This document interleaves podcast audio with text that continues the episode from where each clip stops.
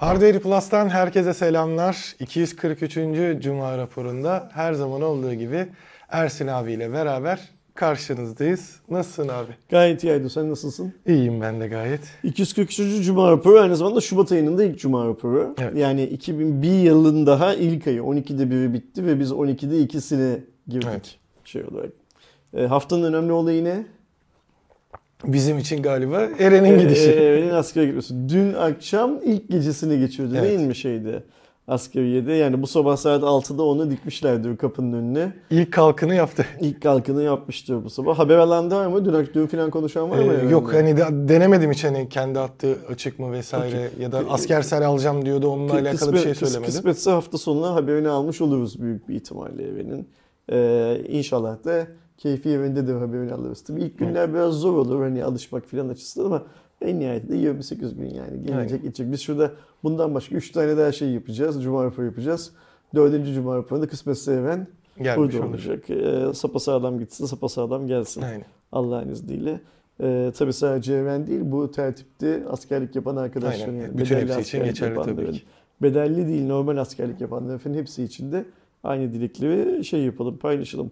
Ee, bence haftanın olayı Even'in askere gitmesi bizim için ama Türkiye için haftanın olayı ise bu şey emeklilikte yaşa takılanlar mevzuundaki değişiklikler. Nasıl değişiklikler? Şimdi Sayın Cumhurbaşkanı işte eşi dostu toplayıp külliyede yaptığı o basın açıklamasında demişti ki 1999 öncesi sigortalı gibi iş olan herkes buradan yararlanacak demişti.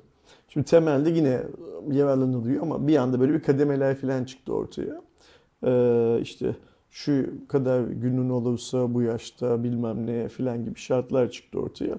Ve benim anladığım kadarıyla e, bundan iki hafta önce, üç hafta önce esen hava yani hani bu tamam emeklilik hakkımızı geriye alıyoruz havası biraz suya düştü. Ve senin de benim de tanıdığım en az mesela bir tane mağdur var bu konuyla ilgili. Arkadaşlar ben zannedecekti ama ben mağdur değilim. Ee, benim 6000 günden falan çok çok fazla bir şeyim olduğu için, e, ödenmiş prim günüm olduğu için ve arada işte işsiz kaldığım dönemde ve filan da canım isterse kapatma şansım olduğu için öyle güne takılma falan bir derdim yok ama e, Aydoğan'ın da benim de çok yakından tanıdığımız bir arkadaşımız mesela 3 hafta önce emekli olabildiğini zannederken artık emekli olamadığının Aynen. farkında. Tek örnek midir sence Türkiye'de bu? Yani Yok çok fazla çok- çok ortaya fazla- çıkmıştır yani. çok çok fazla var.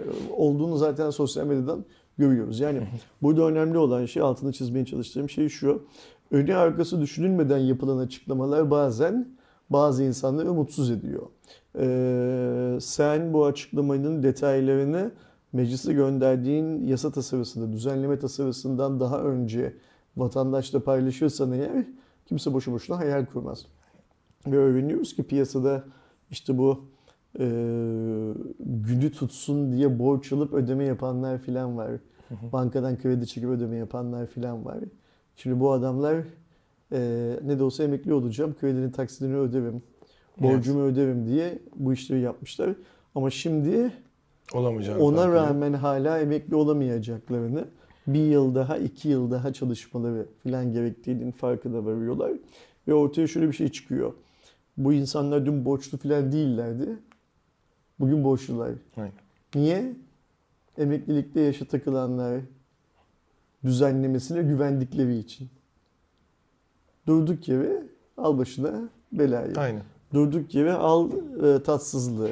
Bir de hani onu işte şeyle dediğin gibi e, emekli maaşımla öderim derken şu an onu ödeyebilmek için çalışması devam edecek. Aynı, ha bir de işin kötüsü şöyle bir şey. Eğer işi doğru anlıyorsam bu insanların arasında gidip borç alıp ya da kredi, kredi de bu şey, borç alıp SGK'ya ödeme yapanlar var. Yani ödeme yapmayıp parayı biraz faiziyle iade edenler, bankaysa faiziyle eşyan dostansa aldıkları kısmı iade edenler var. Bir de parayı verenler ve şu anda iade, edem iade edemeyecek olanlar var. Öyle, o adam ne yapacak? Çalışmaya devam edecek geçen ayki gibi. Ama bir yandan da maaşından aldığı parayla kredi borcunu ödemek Yani zorunda kalacak. Şu an Yani normal hayatında da daha aynen öyle. düşmüş oldu. Ekonomik durumu iyiydi ya da kötüydü bilmiyoruz. İnşallah iyidir. Ee, ama daha kötü olacak ekonomik durum. Çünkü ödemesi gereken bir de bir borç var. Aynen. Ya kredi taksidi ya eşten dosttan topladığı para. Bunlar e, çok e, insanları zora düşürecek. E, hayattan yaşama sevinçlerini söndürecek. aktiviteler ve e, hani bir müjde verirken bazı insanların mağdur olmamasını şey yapmak gerekiyor, sağlamak gerekiyor. Bence Türkiye'de haftanın olayı buydu. İnşallah çok fazla insan zor durumda kalmamıştır. Yani Umarım. ee, böyle hani ben emekli olacağım ne de olsa emekli oluyorum diye masraflarını çoğaltıp sonra emekli olamaz durumda kalmamıştır inşallah. İnşallah çok fazla insan. Bu bir. İkincisi arada sırada sana da oluyor mu bilmiyorum ama biz burada Cuma raporunda bu veri hırsızlıklarından falan bahsettiğimiz zaman bana özel mesajda videonun altında falan ya zaten bizim verilerimiz her yerde niye bu veri hırsızlıklarını bu kadar gündem, gündemde tutuyorsunuz? Benim telefonumu herkes biliyor, benim ev adresimi herkes biliyor filan diyen arkadaşlar çıkıyor. Ve farkındaysan biz son zamanlarda seninle bu Cuma raporunda veri hırsızlıkları ile ilgili konuşurken bu hırsızlıkta mesela işte atıyorum X şirketi çaldırmış, yemek sepeti çaldırmış. Yemek sepetinde hangi bilgiler vardı? Bir başkası çal, onda hangi bilgiler var? Bunları birleştirdiğin zaman ortaya ne çıkıyor filan gibi kendimizce böyle insanların durumu anlaması için ufak tefek e, yani nelemin olabileceği ile ilgili ufak tefek tiyolar veriyorduk. Ama yine de gördüğüm kadarıyla toplumun büyük bir kısmı yani sırf teknolojiyle ilgilenen, ilgilenenler değil mesela atıyorum benim abim, kız kardeşim, a, amcam, yengem filan gibi insanlar da bu veri hırsızlığının nelere var- varabileceğini şey yapamıyorlardı, anlamlandıramıyorlardı. Şimdi mesela bu hafta sosyal medyada, Twitter'da bakalım hanımefendinin adı Merve Hanım.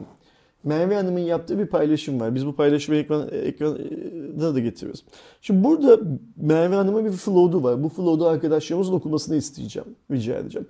Ben kısaca şey yapayım ne derler, özetleyeyim durumu. Merve Hanım'ın hesabına bir yerden 105 lira para geliyor. Sonra da Modo Cruise diye bir tane web sitesi var ya.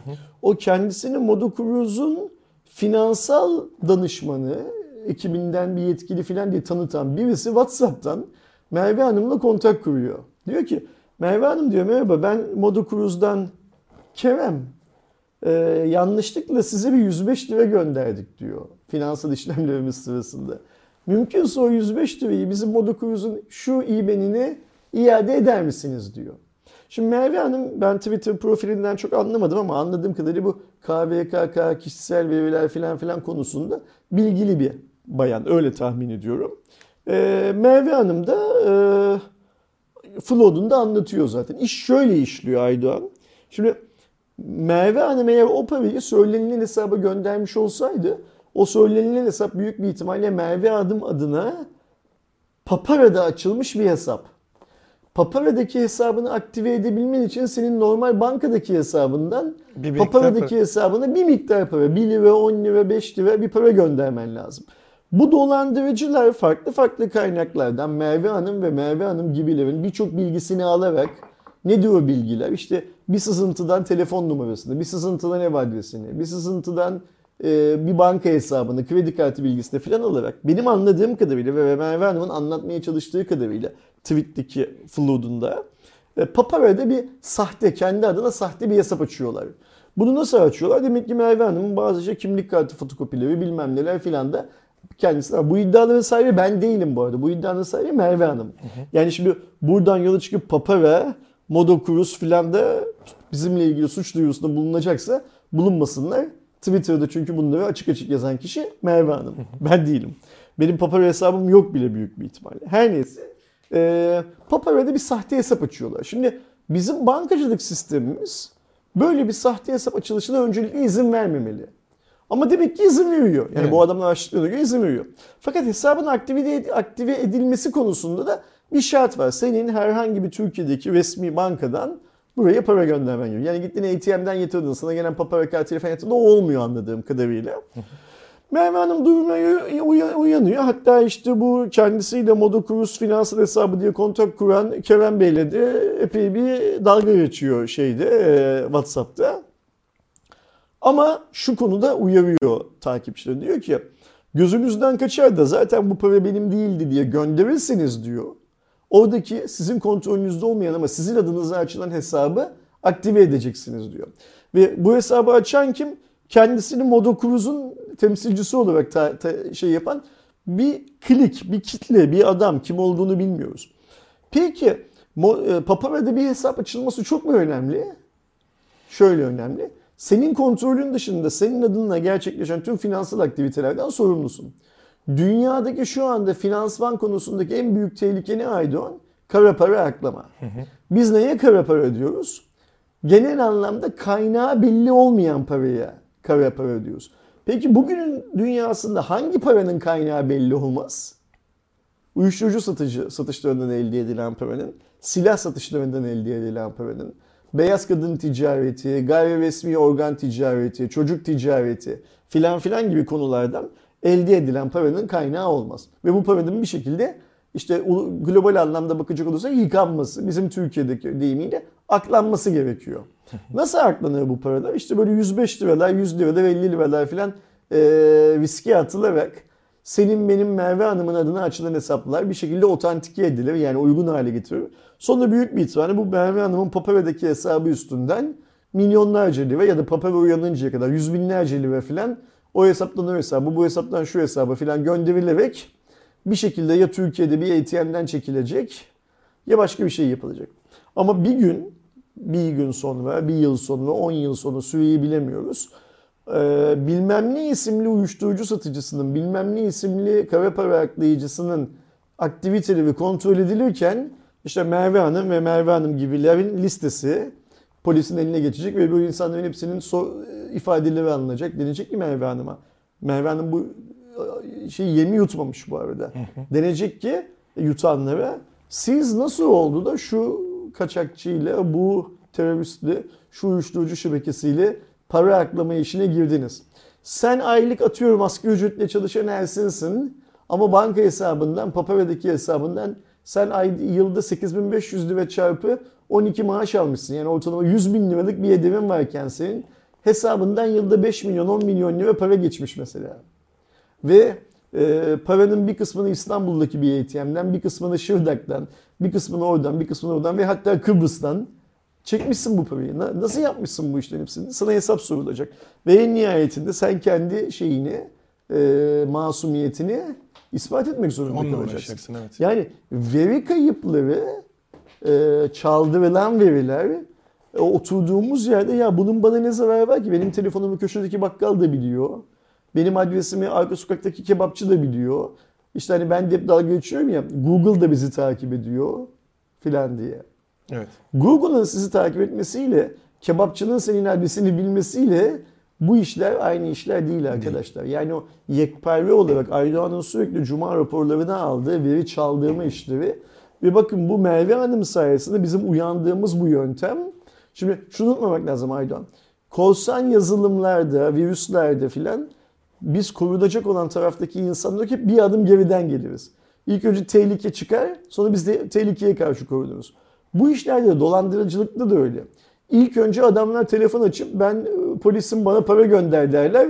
Savcılıkla ve Adalet Bakanlığı operatörler falan ondan sonra akıllarına gelir onların SMS atıp sizi bilmem ne bilmem ne Ya falan diye arayan şey diye arıyorlar. Yani 850'li altlardan Oradan işte arıyorlar internetiniz bilmem ne yani şöyle böyle. şunu söyleyeyim şimdi dolandırıcılar ve hackerlar e, hep bir adım öndedirler. Sen E, yeni yöntem bulunur Yetişemezsin. Şimdi biz bu verilerden ne olabilir konuşurken bak adamlar üzerinden bir yıl geçmeden verileri yani verileri o paraları kim verip alıyor diye soruyordu ya arkadaşlarımız hatırlıyor musun?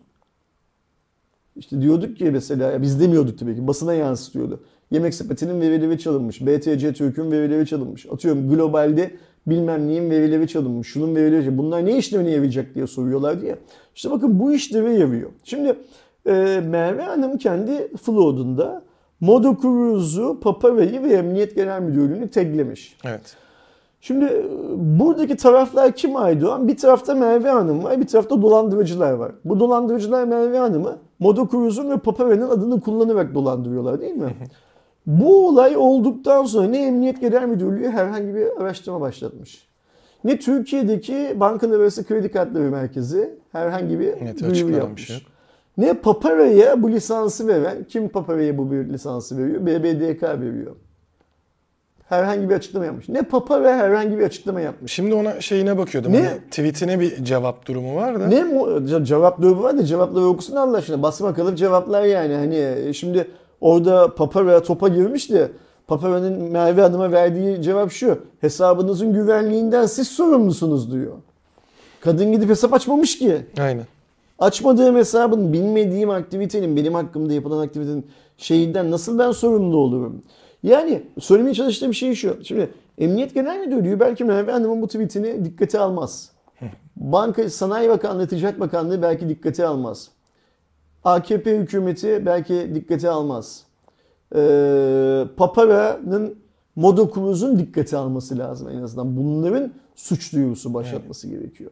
Bizim yani platformumuz vesaire Aynen öyle. kullanarak. Ayrıca Papara'da bir işler böyle bu kadar kolay yapılabiliyorsa ben işlerin zorlaştırılmasını önermiyorum tabii ki. İşler kolay yapılsın ama kolay böyle mağduriyetlere şimdi mesela geriye dönük Papara'nın son atıyorum binlerce işlemini maliyenin ve e, emniyette bu kara para aklama işleriyle ilgilenen departmanın iz- incelemesi lazım mesela. Yani şuna bakmak lazım.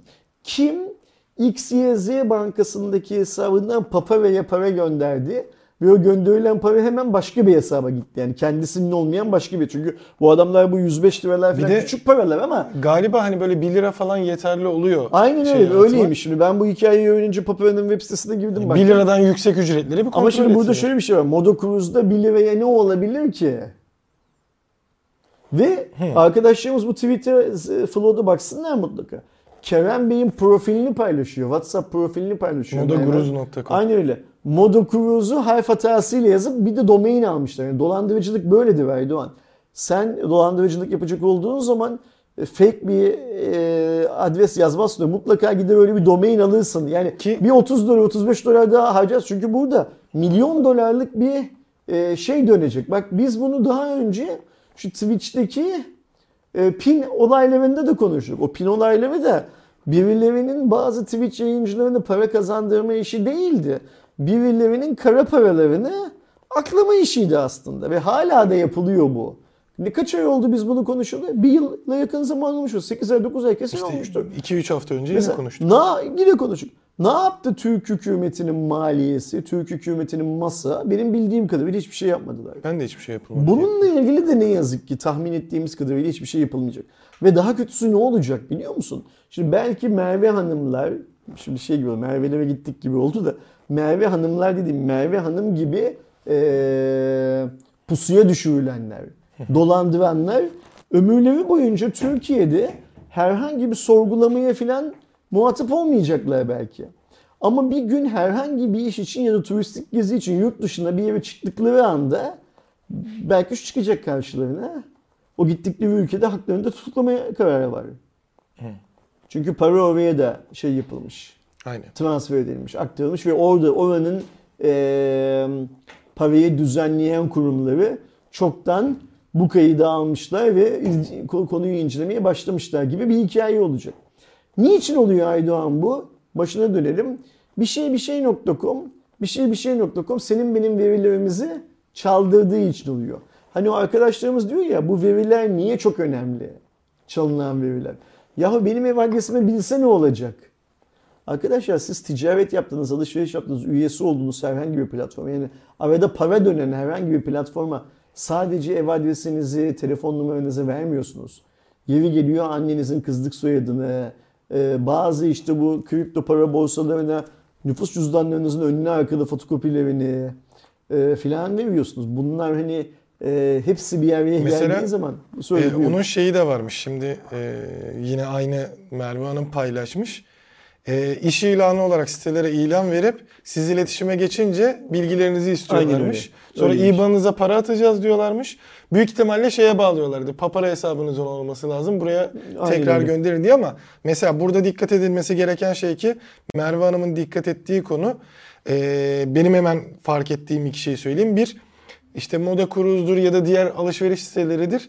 Düz böyle 0534'lü falan filan numarayla iletişime geçmez. Burada Arjev'in telefonu da var değil mi? Evet. Yani bir cep telefonundan Emniyet kullanıyor. Genel Müdürlüğü istese şu olayı sen Mailden burada bulur, konuştuğumuz sürede çözer aslında değil mi? Aynen. Yani orada şeye dikkat etmesi lazım. Siz bir kurumsal firmayla size bir işte WhatsApp'tan bir yerden iletişime geçirse kurumsal kimlikte otomatik olarak şeyi alabiliyorsun. Hani bu 0534 dediği Moda Cruz diye gelir zaten sana. E, hatta adamlar kendilerince şeymiş gibi otomatik cevap geliyormuş gibi şey de yapmışlar ama Ha bir de yazışmalara bakarsan çok kurumsal. Yani her şeyi çok iyi düşünüyor. Aynen. Bir şey değil Ama yani. şey- saçmalık şurada. Bana gelen para Moda Cruz'dan değil işte Fatma bilmem neden gelmiş. Hani o kadın da büyük ihtimalle şeydir. e, isim soy isim Daha vermeyeyim. önce hacklenen bir tane Hesap hesaptır büyük o ihtimalle. da. O Çünkü da bu- zaten papara hesabıdır kesin. Bu işin esas amacı Merve Hanım'ın Papara hesabını onaylatmak aslında. Burada şu anda işin şu aşamasında dönen bir şey yok. Kara Evet. para aklama falan işi yok şu Sonrasında. anda. Tabii ki o parayı o Merve Hanım'ın Papara hesabını aktive ettikten sonra bu iş olacak. Ve şimdi burada Papara'ya sorsam Papara ben mağdurum diyecek. Ee, Modo Cruz'a sorsam ben mağdurum diyecekler. Ben onların mağduriyetinin şeyinde değilim. Aksini ispat etmek derdi. Ama burada şöyle bir hikaye var. Bu toplumun üzerinde bir risk şu anda. Biz çünkü burada kaç binlerce, kaç on binlerce birinin çalındığından bahsettik geçmişte. Yani Türk halkının büyük bir kısmını şey yapıyor, tehdit eden bir durum. Böyle durumlarda Papara gibi, Modo Cruz gibi şirketler kendi e, işlerine bakmamalılar sadece. Gerekiyorsa kendileri hakkında suç duyurusunda bulunup bu işlerin önünün kesilmesini sağlamak zorunda. Çünkü şöyle bir hikaye var.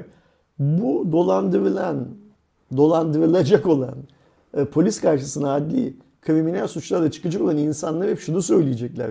Ben Papara tarafından dolandırıldım. Ben Papara aracılığıyla dolandırıldım. Bir şirket için bundan daha kötü reklam olamaz. O yüzden Papara gibi, Moda Cruz gibi bu tarz işlerin yapıldığı tüm şirketler e, bu konularla senden benden daha fazla mücadele etmeli. Bak mesela yöntem nasıl? Yine Bervan mı yazmış? Ben de okudum bunu işte. İyi iş ilanı açıyorlar. Seninle görüşme bile yapıyorlar. Zoom üzerinden filan. Evet Aydoğan Bey diyor sizi işe alacağız ama diyor sizin diyor işte Papara hesabınız var mı? Biz maaş ödemelerimizi Papara üstünden yapıyoruz diyor. Sana hesap açtırıyor. Bilmem ne filan. Yok hayır hesabı yine onlar açıyor. Size diyor para atacağız. Heh. Onu da şu papara hesabına göndermeniz lazım falan Türkiye'de diyor. inan bana biz size Papara hesabı, sizin Papara hesabı açıp bilgilerinizi bizimle paylaşmanız gerekiyor filan gibi. Şu bu konuştuğumuz çok profesyonel bir örgüt bu büyük bir ihtimalle. Bu, bu kafası bu kadar çalışmayan dolandırıcılarımız da vardır bizim. Tabii canım. Ve onlara yem olabilecek vatandaşlarımız da var ne yazık. Unutma bak bu ülkede profesör unvanlı insanlar ben polis savcıyım diye arayan insanlara para verdiler Erdoğan. Parkta buluşup para verdiler. Hatırlıyorsun değil mi? Ve o profesör unvanlı zatı muhterem hanımefendi de o zamanlar haftada dört gün televizyonda insanlara onu ye bunu yeme filan diye akıl dağıtıyordu. Değil mi?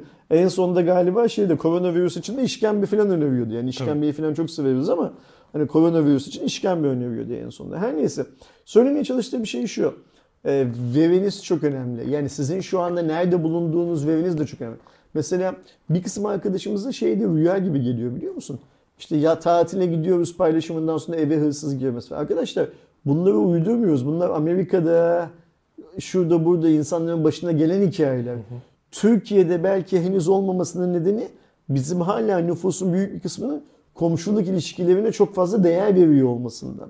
Ama Amerika filan gibi bir apartmanda kimin yaşadığını, kendilerinden başka kim olduğunu kimsenin bilmediği ortamlarda bu işler oluyor gerçekten. O yüzden lütfen kişisel verilerinize sahip çıkın. Sizin kişisel verilerinize sahip çıkmayan şirketlerle iletişimi hemen kesin.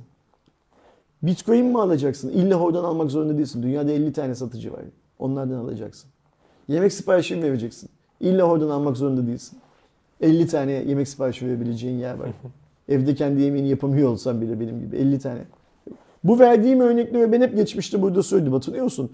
Şu sızıntıdan sonra benim bu BTC Türk'le artık işim olmaz. Tweet de attım. bu sızıntıdan ve sızıntı sonrası atladıkları ve ta, tavadık, takındıkları tava yüzünden yemek sepetini bundan sonra kullanmıyorum. Filan filan. Veri çaldıran hiçbir şirketin müşterisi olmayın arkadaşlar. Sizin verinizin hangi oranda çalınmış olması önemli. Çünkü bir de şöyle şunu fark ediyoruz Aydan. Ee, veri çaldıran şirketler bu sadece Türkiye'de değil. Dünyada da böyleydi ama dünyada en azından düzelmeye başladı. Hangi veriyi çaldırdıkları konusunda dürüst de olmuyorlar. O panik haliyle çaldırdıklarından daha az veriyi çaldırdıklarını söylüyor. Mesela diyor ki sadece şifreleri çaldırdım diyor mesela. Evet sadece senin yemek sepeti şifren belki hiç kimsenin işine yaramaz. Ama senin bir başka yerdeki iki verinle o e-mail adresini de aldığın zaman gider adam ulan bu yemek sepetinde bu şifreyi kullanıyorsa bunun Gmail adresinin de şifresi bu olabilir. Birçok insan Instagram'ının da şifresi bu olabilir. Facebook'unun da şifresi bu olabilir ve bağlıyor bu sefer iş. Oraya Aynen öyle. gidiyor. O yüzden verileriniz gerçekten çok önemli. Verilerimiz gerçekten çok önemli. Başımıza böyle işler, Merve Hanım'ın bize anlattığı gibi işler gelmesin istiyorsak ki sanıyorum aramızda işte başıma böyle işler gelsin de sürüm sürüm sürüneyim o mahkemesinin bu ifade benim gideyim geleyim falan diye düşünen arkadaşımız da yoktur herhalde. O yüzden bu hikaye çok önemli. Lütfen buna dikkat edin. Ee, ve yine söylüyorum ki keşke bu ülkede kişisel verileri koruma kurulu halk için çalışıyor olsa da bu, bu tarz işler olduğu zaman Merve Hanım'ın gibi işler olduğu zaman bunu suç duygusu olarak kabul edip emniyeti, savcılığı, modokuruzu, paparayı, bilmem neyi, şunu bunu falan herkesi bankalar arası kredi kartları merkezinde BBDK'yı falan tayakkuz haline geçirse KVKK. Ama KVKK vatandaş için çalışmıyor. BTK bu ülkede vatandaş için çalışmıyor. Bunları gördük zaten. Geride bıraktığımız 2-3 yıl içinde. Onlar sadece kendilerini eee direktif olarak verilen şeyleri tamam efendim, aman efendim, paşam efendim formatıyla yapmakla kendilerine iş kolu edinmiş insanlar. Eee, hani bu liyakat miyakat falan diyorlar ya yan cebime koyuyor liyakat miyakat hikayelerini. O yüzden siz kendi verilerinize sahip çıkın. Eee, ve Merve Hanım'a da gerçekten profiline baktığımızda ne iş yaptığını anlamadım. Ee, ama bu işlerle çok ilgili bir hanımefendi olduğunu şey yapıyorum.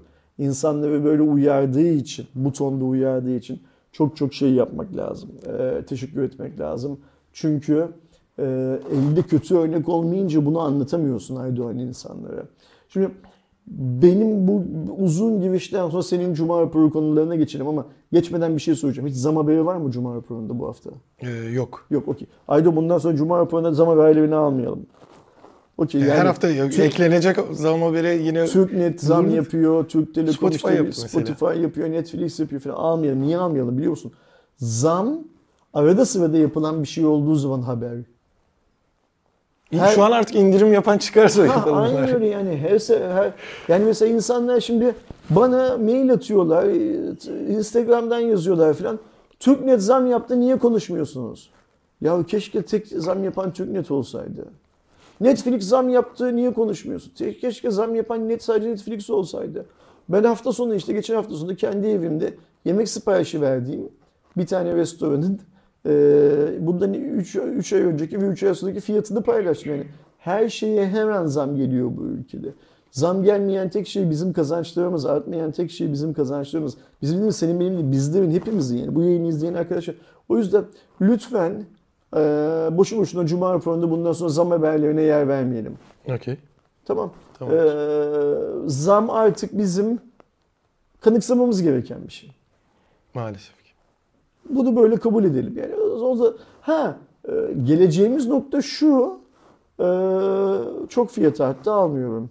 Evde internet tamam kullanmayacağım artık evdeki interneti. Suyu kestireceksin, doğalgazı kestireceksin. En sonunda zaten bunun gidişatı ev kirasını da ödeyemeyeceksin.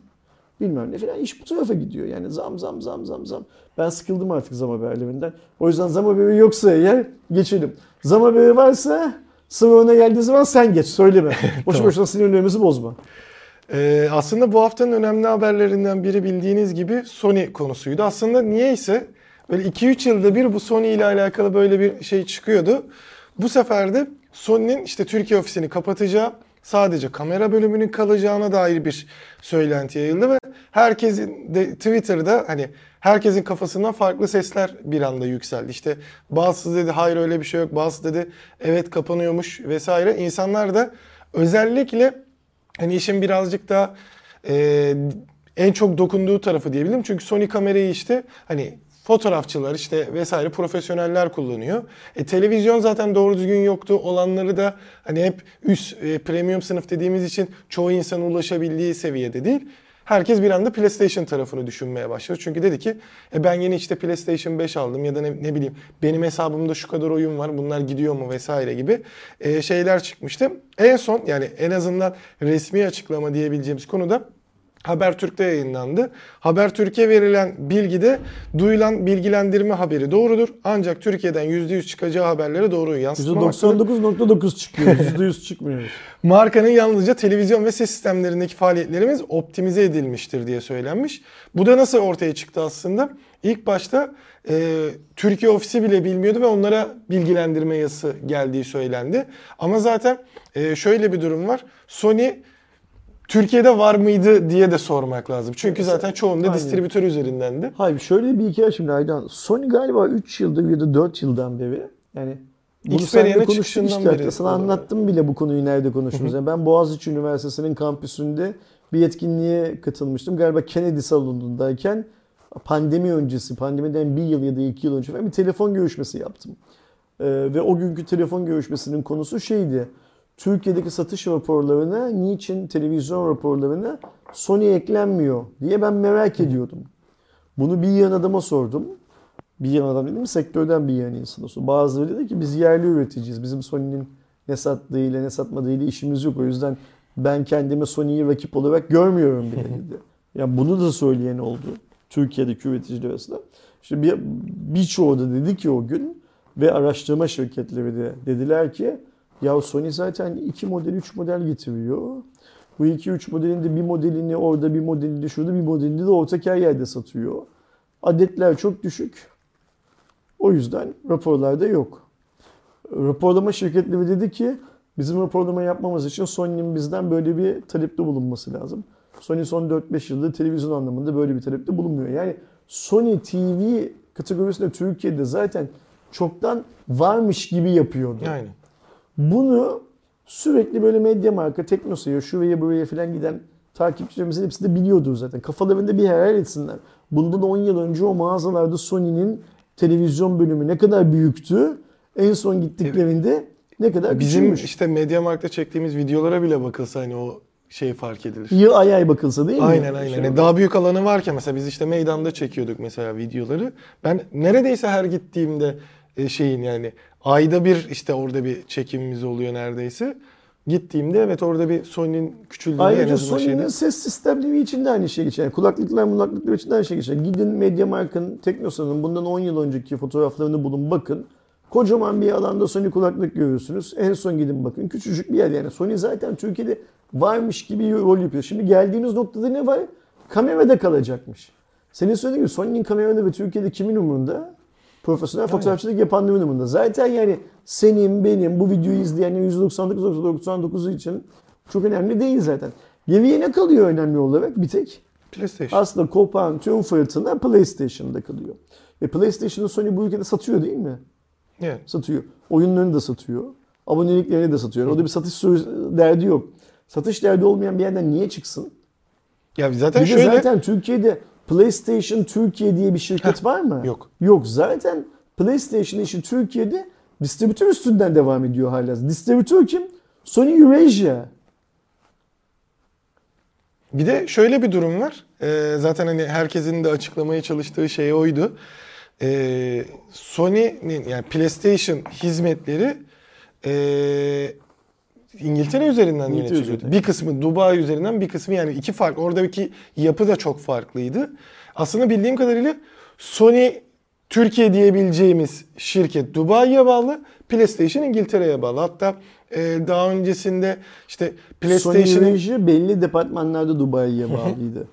Ee, böyle durumlarda işte mesela özellikle dijital fiyatlandırmada çok tepki geldiğinde PlayStation'ın Türkiye'deki faaliyetleriyle ilgili olan kişiler hani bu İngiltere'nin e, şeyinde bizim müdahale hakkımız yok. Tabii ki biz şey veriyoruz E, ne falan filan çok diyorlar. pahalıyız diyecek. Ay Bak şimdi PlayStation da kapanacak Türkiye'de. Yani şu anda PlayStation için çalışan arkadaşlar da Temmuz'daymış büyük bir ihtimalle yakın zamanda onların da çıkışları verilecek. Yani Türkiye'de PlayStation için ne Türkiye'de şu anda Türkiye'de PlayStation, Sony PlayStation çalışanlarının bir kısmı Türkiye için çalışıyor.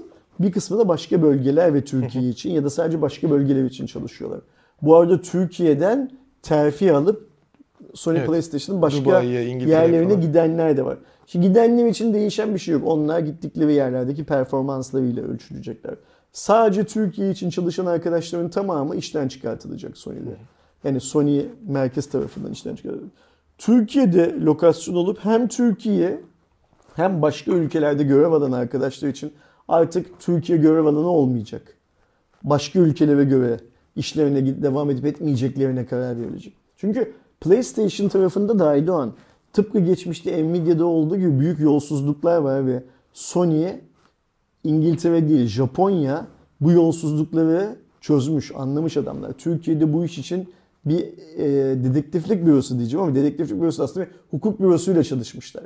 Bir hukuk bürosu onun için bir araştırma yapmış ve Sony PlayStation'ın Türkiye'de harcadığı paranın nasıl bir kısım sırtı sıvazlanan öncelikli yayıncıya verildiği, o yayıncıların bir kısmından nasıl bu paranın tekrar Sony Türkiye çalışanları tarafından geriye alındığı, ajans anlaşmaları yapılırken birilerinin nasıl kendi komisyonlarını bu işin içine koyduklarını ya da bir akrabaları üzerinden kurulan ajanslara ya da o akrabalarının komisyon aldığı ajanslara bu işlerin verildiğini filan bu sektördeki herkes son 4 yıldır, son 5 yıldır biliyor zaten. Bunlar çok şey konuşuluyor.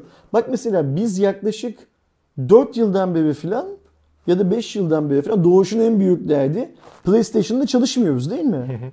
Sen 4 yıldır. sen buraya ilk geldiğin zaman sen kaç yıldır Hardware Plus? 5 yıldır geçti. Sen buraya ilk geldiğin zaman Hardware Plus PlayStation'da çalışıyordu değil mi? Okey. Sen buraya geldikten çok kısa bir süre sonra senin yüzünden çalışmaya başladık o zaman. Olabilir Sen bilmiyorum. geldikten sonra çalışmaya başladın. Bilmiyorum. İşin şakası bir yana bakın. eee, ben çok net bir şey söyleyeyim. Biz Türkiye'de Hardware Plus olarak bir şirketle çalışmıyorsak orada bir bokluk vardır mutlaka. Yani arkadaşlarımız bunu böyle bilsinler. Biz o bokluğun bir parçası olmak istemediğimiz için tavır almışızdır. O tavır bizi başka yerlere götürüyor. Mesela ne oldu? O tavır bizi Samsung'da mahkemeye götürdü. Pişman olduk mu mahkemeye gittiğimiz için? Olmadık.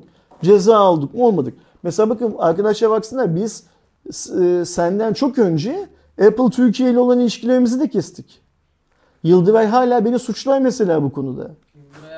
Bak ortağım beni suçlar diyorum hala bu konuda. Şey konusunda. Apple konusunda. Ee, biz Sony ile de Berk'in zamanında Berk'in bizim dergimizin yayın yönetmeniyken rahmetli vefat etmeden önce e, ayaküstü bir şey konuştuk. Ben Berkin'den bir şeyi öğrenmesini rica ettim.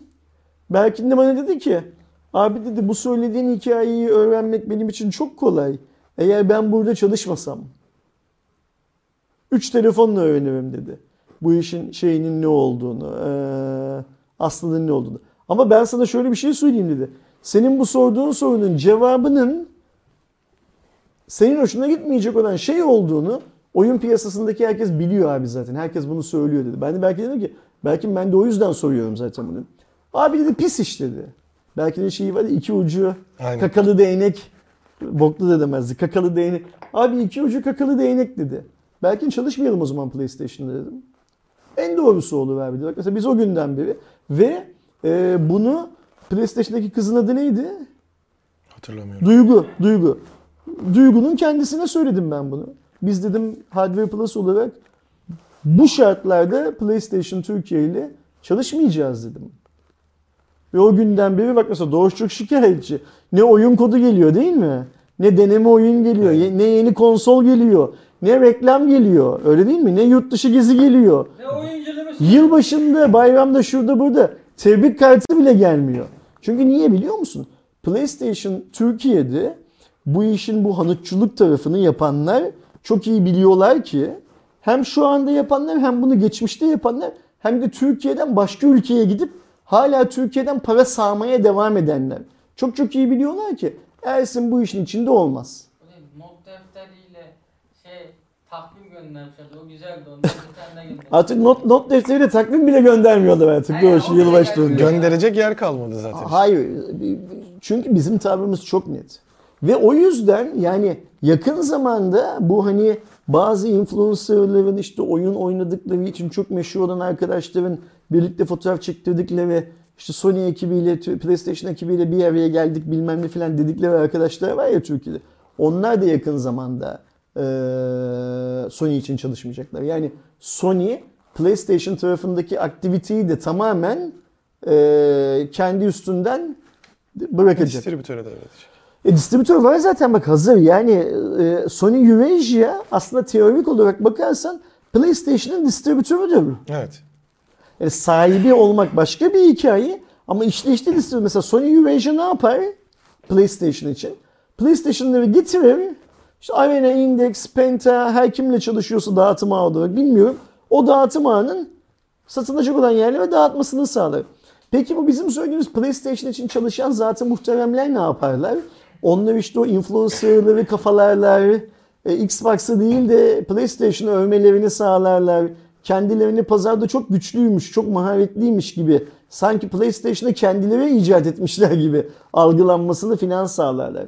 Şimdi burada tabii ki PlayStation için Türkiye'de çalışan, geçmişte, şimdi ve kurunun yaşın kurunun yanında yanan derler yani suçu olmayan insanlar da var. Yani bu şey değil kimse şöyle anlamasın. Zaten topu topu 10 kişi falan çalışıyor PlayStation için en fazla Türk olarak bunların onu da parayı cukkaladılar bilmem ne falan demiyorum ama bunların arasında majör usulsüzlüklere karışanlar var. Ve bunların sayısı çok fazla. Bunların kim olduğunu da herkes biliyor. Bunlara geçmişte tepki gösterenler çıkınca bunlar akılları sıra sopa bizim elimizde canımız kime isterse onun kafasına indiririz yaptılar. Bak bizim olayda da öyle. Biz bu yapılan şey yanlış dediğimiz zaman hemen akılları sıra bizi PlayStation loop'undan çıkarmaya kalktılar kendilerince. Duygu çıksın, hayır biz böyle bir şey yapmadık diye açıklasın açıklıyorsa. Duyguya bu talimatı veren şu anda Türkiye'de olmayan adam çıksın açıklasın. Açıklayabiliyorlarsa. Hayır Ersin yalan söylüyor desinler mesela. Şunu yaptılar. Ha bu adamlar bizim yaptığımız üçkağıtçılığın farkındalar ve bu üçkağıtçılığı çok kendilerine dert ediyorlar. O zaman biz bunları yarıştan eleyelim dediler mesela. Biz de onlara dedik ki siz bize Hardware Plus'a yer e, ikinci sınıf yayın muamelesi yapacaksınız biz bu topun içine gireriz. Yani bizi ya ilk loop'taki yayınlarınız arasında kullanırsınız. Kullanmaktan kastım ne? Onlarla birlikte bize cihaz gönderirsiniz.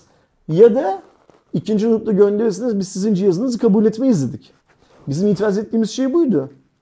Yiyorsa PlayStation Türkiye adına çalışanlardan birisi kalksın bu benim söylediğim şeyin yalan olduğunu söylesin.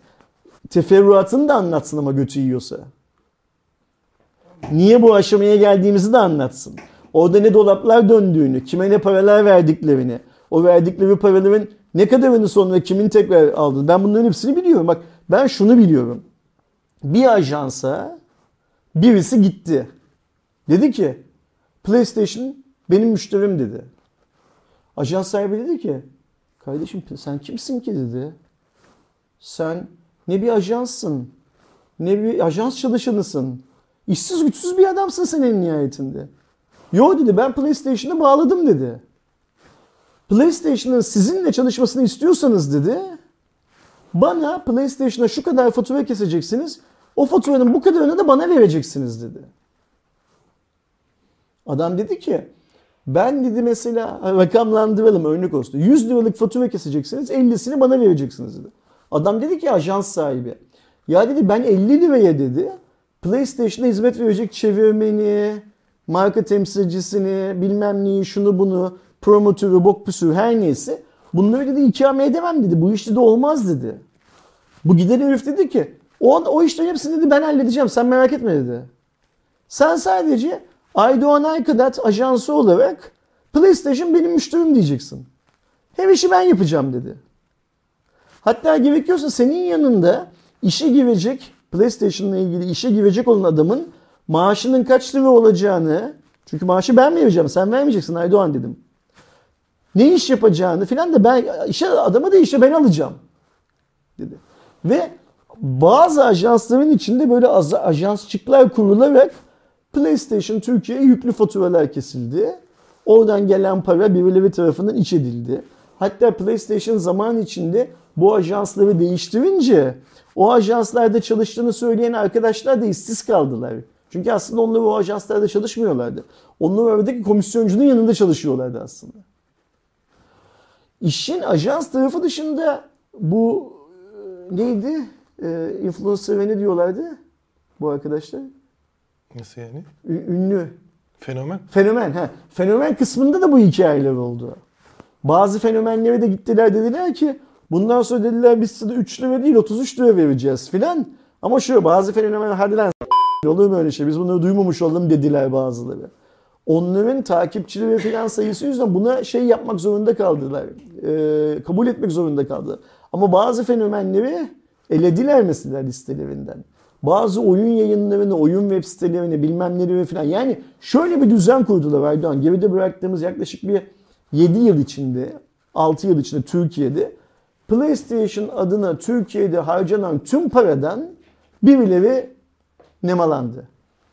Ve şu anda Sony merkez bu nemalanma işini çok çok iyi biliyor. Kim ne yapmış, nasıl yapmış falan hepsini çok çok iyi biliyorlar. Ve bak görüyorsun biz yakın zamanda Türkiye'de çalışmayan bazı arkadaşların da Sony ile olan iş ekiplerinin sonlandırıldığını duyacağız. Eğer bu işlere bulaştılarsa.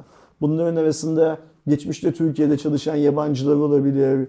Türkiye'den yurt dışına giden bizim profesyonel dediğimiz Türk profesyonelleri olabilir falan. Eğer onlar da karıştılarsa bu yolsuzluğa onların da. Yani Sony Türkiye'de aslında kendi işini optimize ediyor. Başka bir şey yapmıyor. Bu Türkiye'den çekilmek, çekilmemek. Onlar da mı öyle söylemişler? Optimize ettik. Bu Türkiye'den çekilmek, çekilmemek bilmem ne filan değil. Türkiye'yi karlı hale getiriyor. Bir şeyi nasıl karlı hale getirirsin? Masrafları kısarsın. Buradaki masraflar ne? Çalınan bir yığın para. PlayStation tarafında. Çalışan ama satılmayan bir yığın ürün gamı. Çalışanı var ama ürün satılmıyor, ürün getirilmiyor. Hangi onlar? Ses sistemleriydi, televizyondu falan. Kurtul bunlardan. Kamera tarafında 3.30 ürün satıyoruz zaten. E çalışan sayısı da belli. Bir de bizim idari kadroya ihtiyacımız var. Niye? Çünkü Sony Eurasia tüm Sony ürünlerinin resmi distribütörü. Yani televizyonu da yarın senle ben bir tane elektronik şirketi kurup biz Türkiye'ye de Sony televizyonu satacağız desek bizim muhatabımız yine Sony Eurasia. Ofisi küçültüyor, safhaları atıyor, kendisine daha karlı hale getirmeye çalışıyor. Ha bu arada hiçbir Allah'ın kulu Türkiye'de Sony televizyonları getirmezse bu saatten sonra hiçbir Allah'ın kulu kulaklıkla ve ses sistemlerine bulaşmak istemezse işte orada da pazardan çıkmış olacak. Zaten Sony hani- bunu daha önce nerede yaptı? Mobile'da yaptı, cep telefonunda yaptı aynısını. Xperia'ya görmüyoruz. Aynen öyle, Zaten Xperia'yı hani işin şeyi tarafı da vardı. Tabii ki buradaki korku dediğim gibi PlayStation tarafındaydı ama zaten işte hani televizyon yok. Mesela ben soundbar uzun süredir hiç görmedim Sony'nin Ya hiçbir bak, mağazada. Geç onları boş ver. Kulaklıkta da 3 tane kulaklık görüyorum. PlayStation niye korksun? Şimdi bak sen bir PlayStation sahibisin. Oyun alıyorsun. Pardon. Cihazı almışsın. Sony senden para kazanmış. Oyun alıyorsun. Mütemadiyen para alıyorsun. veriyorum. Mütemadiyen alıyorsun. Yılda bir tane ya da 3 yılda bir tane. Üyesine aylık para veriyorsun. Yeri geldiği zaman kontrolör, kontrolör bilmem ne falan yine gidip alıyorsun bozuldukça. Kablosuydu, bu kütüpüsüydü falan bunlar var. Yani Sony senden para kazanıyor. Sony şimdi senden para kazanırken sana bu sattığı konsoldu, oyundu, abonelikti, sarf malzemesiydi, aksesuardı falan gibi şeyleri niye bu ülkeye getirmeyi, getirmeyi bıraksın ki? Burada müşteri var zaten. Sony'nin kurtulmaya çalıştığı şey Sony ile müşteri arasında gereksiz bulduğu ve kendini kazıkladığını varsaydığı, kendini kazıklandığını öğrendiği adamlardan kurtulmak. Bunlardan E zaten bir de kurtulacak. yani Ve şey artık muhabbeti var. Kocaman bir ofise de ihtiyaçları yok. Personel sayıları da azalıyor. Feci azalıyor anladığım kadarıyla. Yani benim anladığım kadarıyla şirkette çalışan her dört e, çalışandan ikisine zaten çoktan işten çıkartıldığı ya da bir iki ay içinde çıkartılacağı bilgisi verilmiş. Her dört çalışandan bir tanesi şu anki yani yılbaşından öncesindeki durumdan bahsediyorum. Her dört çalışandan bir tanesi de işten çıkartılacağını anlamış zaten. Nasıl anlıyor? Departman gidiyor bilmem ne falan. Yani şöyle düşün. Ee, televizyon yoksa e, televizyon ürün müdürü de yok. Yani, Öyle değil mi? pazarlamacısı da yok. Aynen öyle. Ürün yoksa Türkiye'ye gelin o zaman depoya da gerek yok. Müdür yoksa şoföre de gerek yok filan gibi bir hikaye. E yani anladığım kadarıyla kaba taslak e, Sony galiba ofisi aynı yerde tutmayı istiyor. Orada zaten kocaman bir bina iken küçüle küçüle biliyorsun orası e, aralarında Türkcell'in çağrı merkezi neydi? Hiç E, bilmiyorum. Anadolu Turkcell- mu? He? Anadolu çağrı mı? Yok değil. Ee, Turkcell'in çağrı merkezi Huawei ve Sony'nin olduğu büyük bir binalar grubuydu orası. Sony neredeyse bir dönem bir binanın tamamına yakınına sahipti. Tabelası vardı. Kocaman. haklısın. Ee, ve hani bu Türkiye'de locate edilen başka ülkelerde çalışan arkadaşların filan da orada geçici olarak kullandıkları ofisleri, ıvırları, zıvırları filan var. Küçülmüşler, küçülmüşler, küçülmüşler zaten şu anda. Eskisine nazaran yarısı filan gibi bir yerdeler. Ve benim anladığım kadarıyla işte o kompleksin sahibi olan kiraya veren yani Huawei'ye global bilgi. Huawei'ye galiba global bilginin bir kısmı da hala orada. Çok küçük bir kısmı. O global bilgi veren kiraya veren ev sahibiyle, mülk sahibiyle daha küçük bir ofis konseptinde çalışmak istiyor. Çünkü niye? Şöyle bir şey var. Orası güvenlikli bir iş merkezi. Kapıdan içeriye elini kolunu sallayanın girmesi mümkün değil. İşte misafirler için küçük de olsa bir otoparkı var bilmem ne filan filan. Hani kendilerince çünkü her yabancı şirketin bir güvenlik protokolü de var. Bunu da unutmamak lazım. Girdim iki tane güvenlik vardı sağ olsun. İki ayrı güvenlikten geçerek girdiğimiz bir binaydı. Doğru haklısın. Ee, o yüzden daha da küçülecek ama Sony müşterisi için değişen bir şey. Çünkü Sony'nin zaten artık televizyonlu müşterisi kalmadı Türkiye'de. Almıyor insanlar. Yani mesela ben televizyon sektöründe işte bu olay patladığı zaman çok e, analizlerine e, güvendiğim bir arkadaşla konuştum. Dedi ki Ersin Sony'nin son zamanlarda benim gördüğüm kadarıyla yaptığı şey bir ürünü getiriyordu. Yıl sonuna kadar satamıyordu. Yıl sonunda sırf satmış olmak için acayip ucuz fiyatlara zaten ürün çok az olduğu için hani böyle duyurmaya falan bile gerek kalmadan sadece mağazadaki E fiyatı hani- indirerek satıyordu. O ürününden 4 tane 5 tane getirdiyse bilmiyorum rakamın kaç olduğunu. Bir sonraki yıl o ürünün yenisinden bu sefer 3 tane 4 tane getirerek yoluna devam ediyordu. Bir önceki yıl 5 model getirdiyse bir sonraki yıl 4 modeli nasıl bu işi bağlarıza bakıyordu televizyonda filan dedi. Yani bu biraz şey. O da inek zaten şey içindir, Kaçtı, hani, yandı bitti kül oldu Ee, hikayesi. Böyle özellikle işte parasal anlamda ki işte dediğim gibi Sony zaten Türkiye'ye gelen o son dönemdeki modeller hep premium segmentti.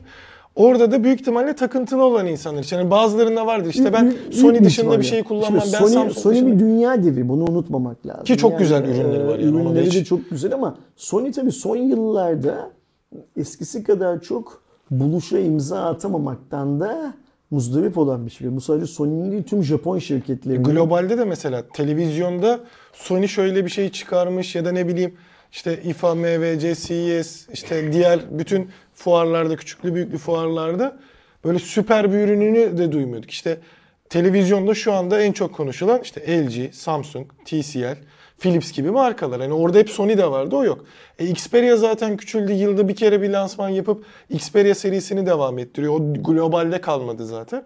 E, elde ne kalıyor? PlayStation'ı kalıyor. Hani e, şeyleri dahil etmiyorum. Aslında Sony'yi biz tabii ki bu elektroniklerle tanıyoruz ama Sony müzik var. O da Bu kalmadı burada. konuştuğumuz Sony ama o değil. Tabii ki. Yani biz Sony'nin film ve müzik tarafıyla ilgili konuşmuyoruz. E tabii burada dediğimiz hani bizi ilgilendiren tabii hani globalde öyle onlarda da çok fazla şey değil. Hatta hani sinema tarafında işte filmleri çalındı, şeye düştü falan hani her bir yerde bir şeyi vardı. E, ellerinde gerçekten bir PlayStation kaldı. En son e, geçen sene MVC'de gördüğümüz bir de CES'te gösterdiklerine bakarsak işte Honda ile falan yaptı. Bir de otomobil kısmı kaldı. Hani orada bir yeni atılım yapmaya çalışıyorlar. Elde PlayStation olunca Otomobil konusunda atılım yapmaya çalışmayan şirket yok zaten. Zaten, aynen. Xiaomi de giriyor bilmem ne de giriyor. yakında Hardware Plus olarak biz de gireceğiz o işe öyle görünüyor yani. Öyle de bir durumlar. E, Bu açıdan bakınca hani şey değil ama şeyi de söyleyelim tabii ki. Yani ben de mesela kendim aktif PlayStation kullanıcısıyım. İşte e, Doğuş da keza öyle. Bizim hesaplarımıza hiçbir şey olmayacak. E, aylık ödemelerimize bir sıkıntı Para olmayacak. verdiğiniz sürece. Yeni konsol da gelir yani PlayStation 5 Pro mu 6 mı artık Çok ne çıkarsa. değil ama neyse. Ee, onlar da gelmeye devam eder. Ha şurada bir sıkıntı olur. Mesela ee, bizim aramızda işte Doğuş onu dahil edebilirim. Kutulu oyun sevenler vesaire var. Hani onu şey olarak saklamayı sevenler falan var. Kutulu oyunlar zaten çok fazla artık gelmiyordu fiyatlarından vesaire do- dolayı. Artık ya ee, bu işi şey alacak distribütörün işine kalır. Hani büyük ihtimalle gitgide azalır kutulu oyun bulmak. Çünkü herkes dijitale bir dönmeye başladı. overgame falan getirmeye devam eder. Ya işte hani bir iki noktada büyük ihtimalle görürüz. E, onun dışında çok şey. Hani birazcık koleksiyon işine dönüyor. Arz oldukça talep şey pardon talep oldukça arz sağlanır o konuda. Sadece şöyle siz, bir- siz satın almak istedikçe sizi satacak adam bulunur sen merak Ki etme. PlayStation 5'te de yaşadığımız gibi ne? Şu an hala bulabiliyorsun. Ya tabii ki işte ama hani eskisi kadar rahat değil. Şu an hani çıkar çıkmaz bir mesela aşağıda bizim hemen Carrefour var. Oraya girsen bulabilecekken artık belli başlı yerlerde buluyorsun. Bir de PlayStation 5'te de yaşadık. Zaten hani globalde çok montanlı gelmeyince buraya çok az geldi bulunmadı. Öyle sıkıntılar olabilir. Fiyat noktasında da hani dijitalde şimdi fiyatlar artacak mı diye zaten Londra belirliyordu fiyatı. Aynı şekilde belirlemeye devam edecek. O yüzden fiyatlarda bir anda bir yükseliş falan görmeyiz. Tabii ki dövize bağlı. Şu an mesela Steam çatır çatır fiyat yükseltiyor. 80 liralık oyun 500 liraya olmaya başladı. verme. Zam haberi Hani onlar dediğim gibi e, İngiltere'ye bağlıydı. İngiltere'ye bağlı şekilde devam mutluluğumuzu, eder. mutluluğumuzu emme. Şey 5 gün önce bir tane haber okudum.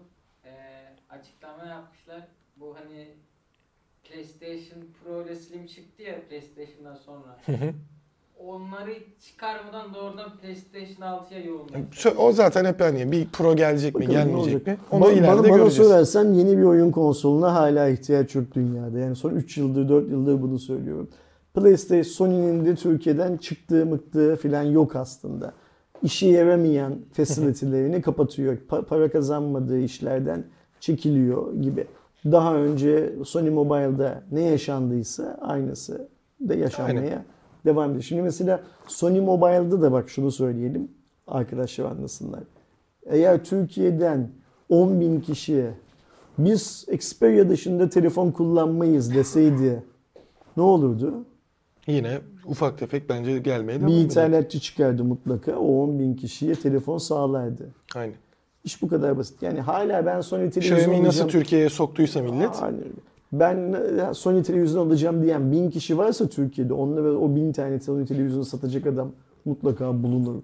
Onlara o garanti hizmeti filan da verilir. İşin dert yanı o değil.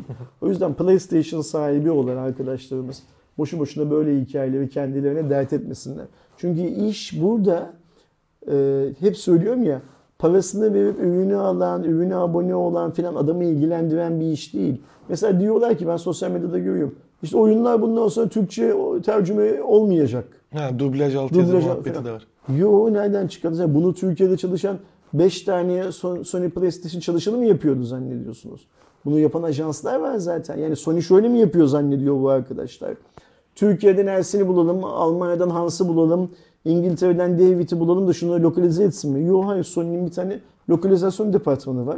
O departman birisine bunları tek bir şirkete yönlendiriyor. O şirket yani şöyle bir hikaye var.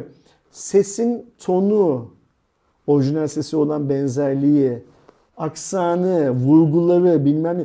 Bunların hepsinin politikaları belli, Bir kuralları de belli adamlar zaten. aynı zamanda işte farklı bir firma olarak sinemacı da zaten. Aynen öyle. Her yani. şeyini Hani biliyorlar yani. Şimdi mesela Ersin Türkiye, Sony PlayStation işte pazarlama direktörüyse Ersin olmadığı zaman bu oyunlar Türkçe çıkmayacak mı zannediyorsunuz? Siz yine satın almaya devam ettikçe çıkar. Aynen öyle yani senin satın almanla alakalı bir hikaye bu.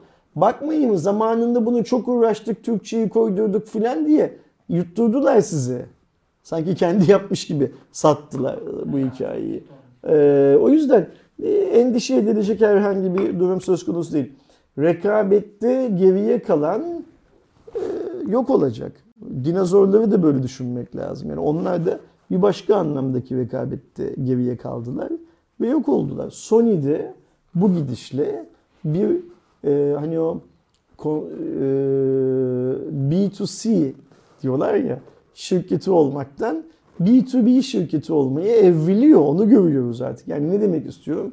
Ürettiği ürünü son kullanıcıya, nihai kullanıcıya satan bir şirket olmaktan ürettiği ürünü Daha başka kurumsal. bir şirkete ara mamul olarak satan bir şirket haline geliyor. Yani nedir? Kameranın sensörünü Çinlilere satıyor.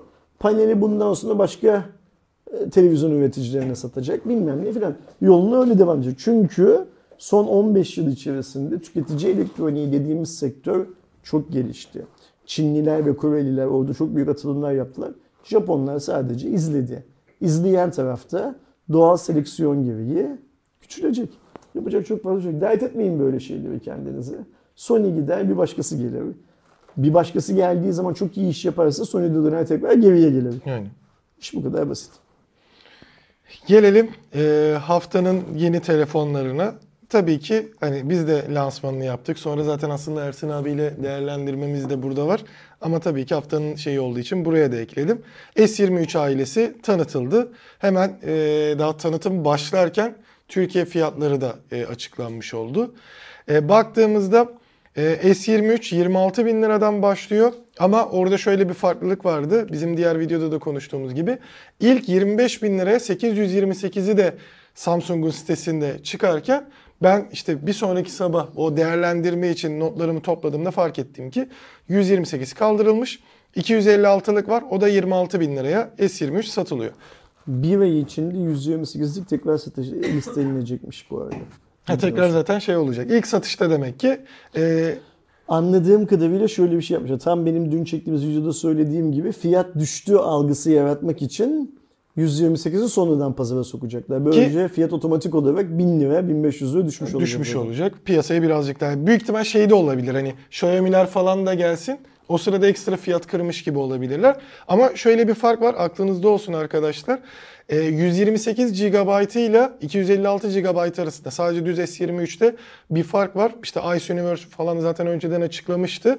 128'likte UFS 3.1, diğerlerinde yeni nesil 4.0 var. Hani bu aradaki tabii ki çok büyük bir fark değil ama hani sizin verdiğiniz parada performans noktasında falan etkileyebiliyor. Aklınızda Büyük olsun. bir aktarıyorsanız farkı da belki hissedebilirsiniz diye. Ha, bir de hani e, senin söylediğin şey vardı işte ben e, ödediğim parada işte Amerikalı ile benim farklılık oluyor muhabbeti vardı ya. Sen aynı bütün dünyada olsa da birçok yerde 128'ini çıkarmayacaklar zaten. Sen e, ödediğin parayı verirken UFS'yi de düşürdüğünün en azından aklınızda olsun diye söyleyelim. Ucuz köfte yok yani. S23 Plus 33 bin liradan başlıyor. E, 256 ve 512'lik e, ver, ama versiyonlar olacak. Şu an sadece 256'lığını gördüm. 512 gelir mi gelmez mi onu bilemiyorum. Ultra'da da, da bütün versiyonları Türkiye'de satılıyor.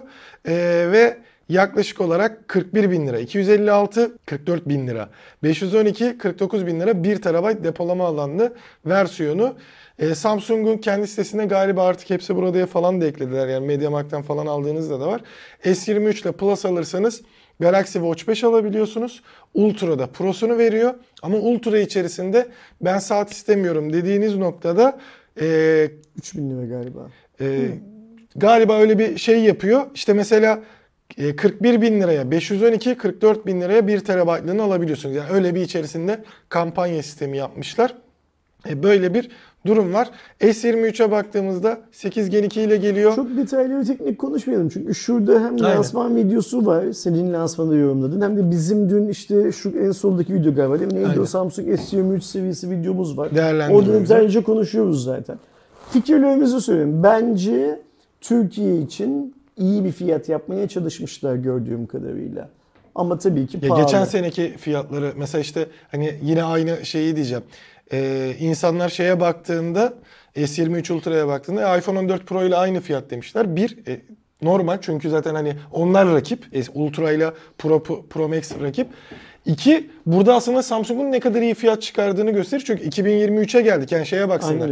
Apple'ın ilk çıktığı dönemdeki e, tabii ki onlar da fiyat arttırımına gitti ay ay içerisinde de e, çıkardığı dönemdeki dolarla şimdiki dolar kurunda adamların Ya yaptığı şeye baksın. Dolarla molarla falan da artık bir alakası kalmadı. Yani o cihazla bu cihaz rakipler birbirine. Aynen. Rakip oldukları için fiyatları benzer olacak tabii ki. Yani eee, ne, neyi konuşuyoruz? Türkiye için çalışmışlar belli ki fiyatlarda. Yani dolar euro fiyatlarına bakınca Türkiye fiyatları daha yukarıda açıklanabilirdi. Açıklamamışlar. Kimse de bir şey demez diye. Aynen öyle. Kimse de bir şey demez. Yine pahalı derlerdi en iyi ihtimal. Şimdi de pahalı diyorlar ya. Ha, bu iyi fiyat olması pahalı olmadığı anlamına gelmiyor. Pahalı. Alım gücümüze göre Türkiye'de her şey pahalı. Köfte alsan köfte de pahalandı işte artık. Her şey pahalandı Türkiye'de. Yani yapacak bir şey. Bunun tek sorumlusunu Samsung belirlemek, tek sorumlusunu Apple belirlemek, tek sorumlusu. Mesela diyorlar ya Xiaomi cihazlar pahalandı. Pahalanmayan ne var lan hıyar diye sormak geliyor içimden. Ama tabii soramıyorsun. Kibarlık gereği karşındaki adama hıyar demek çünkü iyi bir şey olmuyor. Soramıyorsun. Bunlar da pahalandı. diye. Ben dün akşam bir arkadaşıma S23 sattım mesela telefonda. Bir arkadaşım eşine telefon alacaklarmış. Zaten Flip 3 kullanıyormuş şeyde. Ama 9 ay önce almışlar. Çok üzüldüm mesela. Ee, arkadaşıma da söyleyeyim Atıf işte bizim yani hani yabancı değil teknoloji sektörünün. açma kapama hikayesinden 9 ayda deforme olmuş telefon. Ee, iPhone kullanmayı düşünüyor musunuz diye sordum eşine. Ya dedi ben geçmişte Apple bir iki yıl kullandım çok şey dedi yapamadım. Ee, Alışamadı. Alışamadım falan. O yüzden yine Samsung'dan gitmek benim için sanki daha iyi gibi dedi. E, Z4 de olabilir hani Flip 4 de olabilir şeydi. Dedim yani bana soracak olursanız bu katlanabilir telefon hikayesi ben işte çok high-end deneyeyim, ne olduğunu anlayayım filan gibi bir şey. Siz bizim kanalın bir takipçisi olsaydınız ben size katlanabilir telefon almanızı önerebilirdim denemeniz açısından. Ama anladığım kadarıyla siz işte sosyal medyayı kullanın. Orada Bir de zaten üreten denemiş aslında Filan bir Philip insansınız. işte. Bir de denemişsiniz. O 9 ayda deforme oldu. 4'ü aldığınız zaman da o da 9'dan daha uzun bir ayda deforme olacak. Belki 19, belki 29 ama en sonunda aynı şekilde o da olacak. Çünkü niye? Bu katlanabilir form her ne kadar benim için çok e, önemli bir form olsa da hala çok primitif, hala çok ilkel. Geliştirilmeye E bir de her türlü mekanik mahkum. sistem var orada yani. Aynen Ekrana öyle. bir şey olması O yüzden şey olur. S22 mi alayım, S23 mi alayım da takılmıştı hanımefendi daha çok. Oyun falan oynuyor musunuz dedim. Hayır oynamıyorum. Çok uzun süre video çeker misiniz? Ya sosyal medyada paylaşmak için falan çekiyorum ama işte kısa videolar. Ya siz büyük bir ihtimal S22 de alsanız S22'nin bu ısınma bilmem ne falan gibi dertleri sizin için çok büyük dert olmayacak. Siz kullanacaksınız. Ancak ben benim size önerim S22 ile 23 arasındaki fiyat farkına bakın. Hani şimdi elindeki muhtemelen çünkü e, Philip 3'ü de iade edecek. Hani o değiştirme kampanyası bilmem neye falan girecek büyük bir ihtimalle. Aradaki fiyat farkına bakın. Fiyat farkı sizi rahatsız etmiyorsa doğrudan şey alın. S23 alın. Aradaki fiyat farkı sizi rahatsız ediyorsa o zaman S22 alırsınız. Sonuçta çünkü bu telefon sizde ısınmaz dedim. Ve telefonu kapatırken fark ettim ki hanımefendi S23 almaya karar vermişti. E, Alıp almadığını yakında öğreniriz zaten eşinden. Yani Atıf'tan bir konuştuğumuz zaman Atıf'a sorarız nerede karar verdiğini. Ama söylemeye çalıştığım şey şu. Telefon kötü bir telefon değil. Telefon bu ülkenin şartlarına göre pahalı olabilir. Evet pahalı. Telefon S22'den farksız olabilir. Evet neredeyse farksız. Yani bu depolama birimindeki falan geliştirmeler şudur budur falan aslında bizim kanalı izleyenlerin bile hepsinin takip ettiği, önem verdiği detaylar değil bunlar aslında. Ama telefonun formu, görüntüsü mesela bana soracak olursan dün de söyledim videoda S22'den daha güzel. Evet, Bunu kabul de. etmek lazım. O çıkıntı şeyini ben de Ee. Ben iPhone 14 Pro Max bilmem ne ıvı zıvı falan alacağıma S23'ü kendime almayı tercih ederim diye yazdım dün Twitter'da. Bir arkadaş dedi ki abi dedi iPhone daha ucuz olsa dedi yine bu şeyin değişir mi? Fikrin Fikrin değişir mi? Çok ucuz olması lazım. dedim. Daha ucuz değil.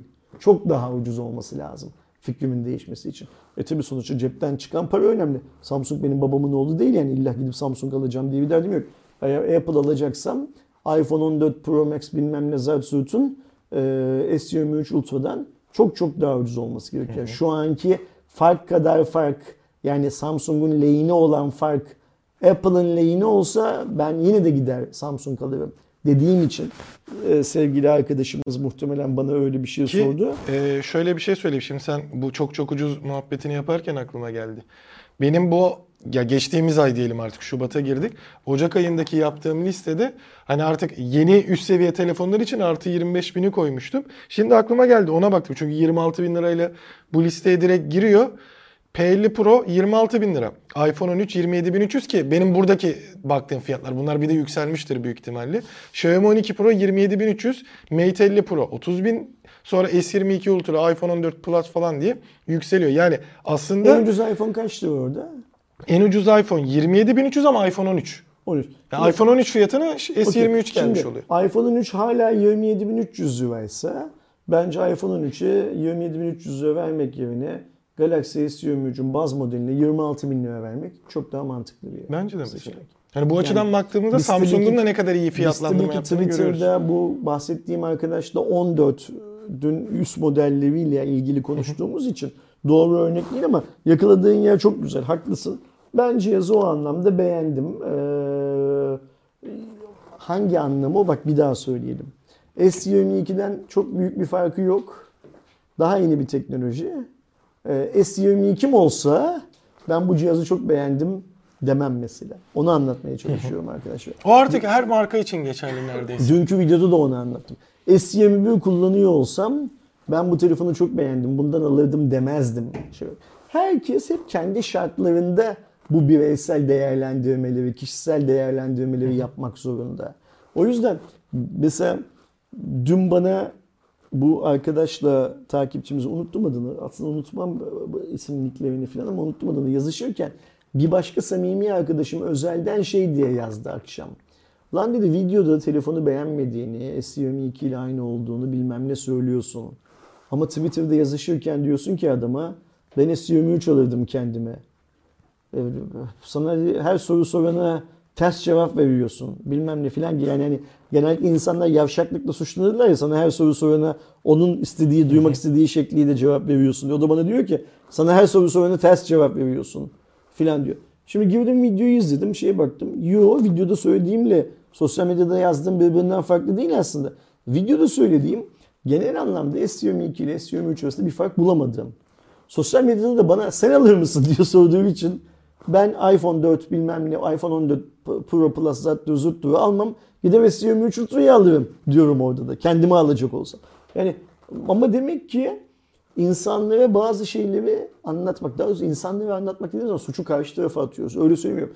Biz bazı şeyleri sadece biz derken sen ben değil insanoğlu bazı şeyleri karşısındakine yeterince anlatamıyor demek ki. Yani burada hepimizin durup düşünmesi gereken ve neyi nasıl söyleyeceğimizi, ifade edeceğimizi e, belirlememiz gereken bazı başka hikayeler var gibime geliyor. Yine söyleyeyim şey olarak. Ben şu an kullandığım telefondan memnunum. Xiaomi 12 kullanıyorum.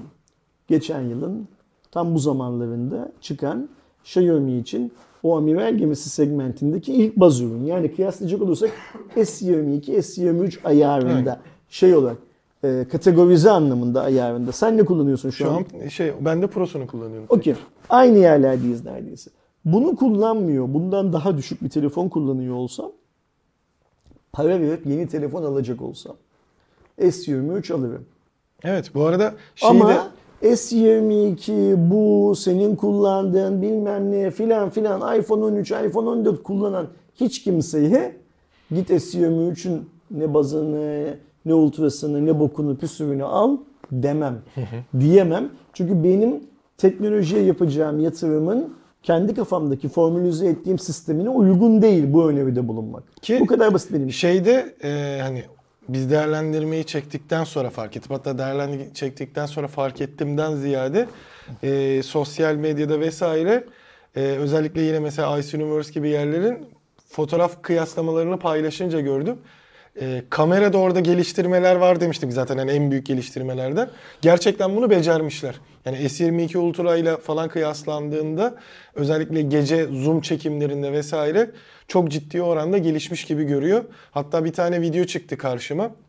Yine ya Instagram'da ya da TikTok'ta bir yerde yapmışlar. Adam durup yine böyle zoom yapıyor. Ama 100x'te yakınlaştırdığında şimdiye kadar biz birçok markada hani buna Huawei'si falan da dahil. Tabii özellikle bir de gece çekiyorsak yazıda bozulma görürüz. Çatır çatır oradaki tabelayı net bir şekilde çekebilmiş mesela. Onu da buradan söylemiş olalım yani. Gece çekiminde özellikle Bence Ultra Samsung herhangi bir şey kötü yapıyorsa bilinçli olarak yapacak kadar teknolojiye hakim bir şirket. Bu kadar basit. Yani mesela şarj işte. şarj, aynı öyle mesela şarjı bence de isteyerek Yani ilk başta tamam şey yaptılar. Ne diyorlar ona? Korumaya aldılar hani Note 7 muhabbetinden sonra da kaç yıl oldu yani.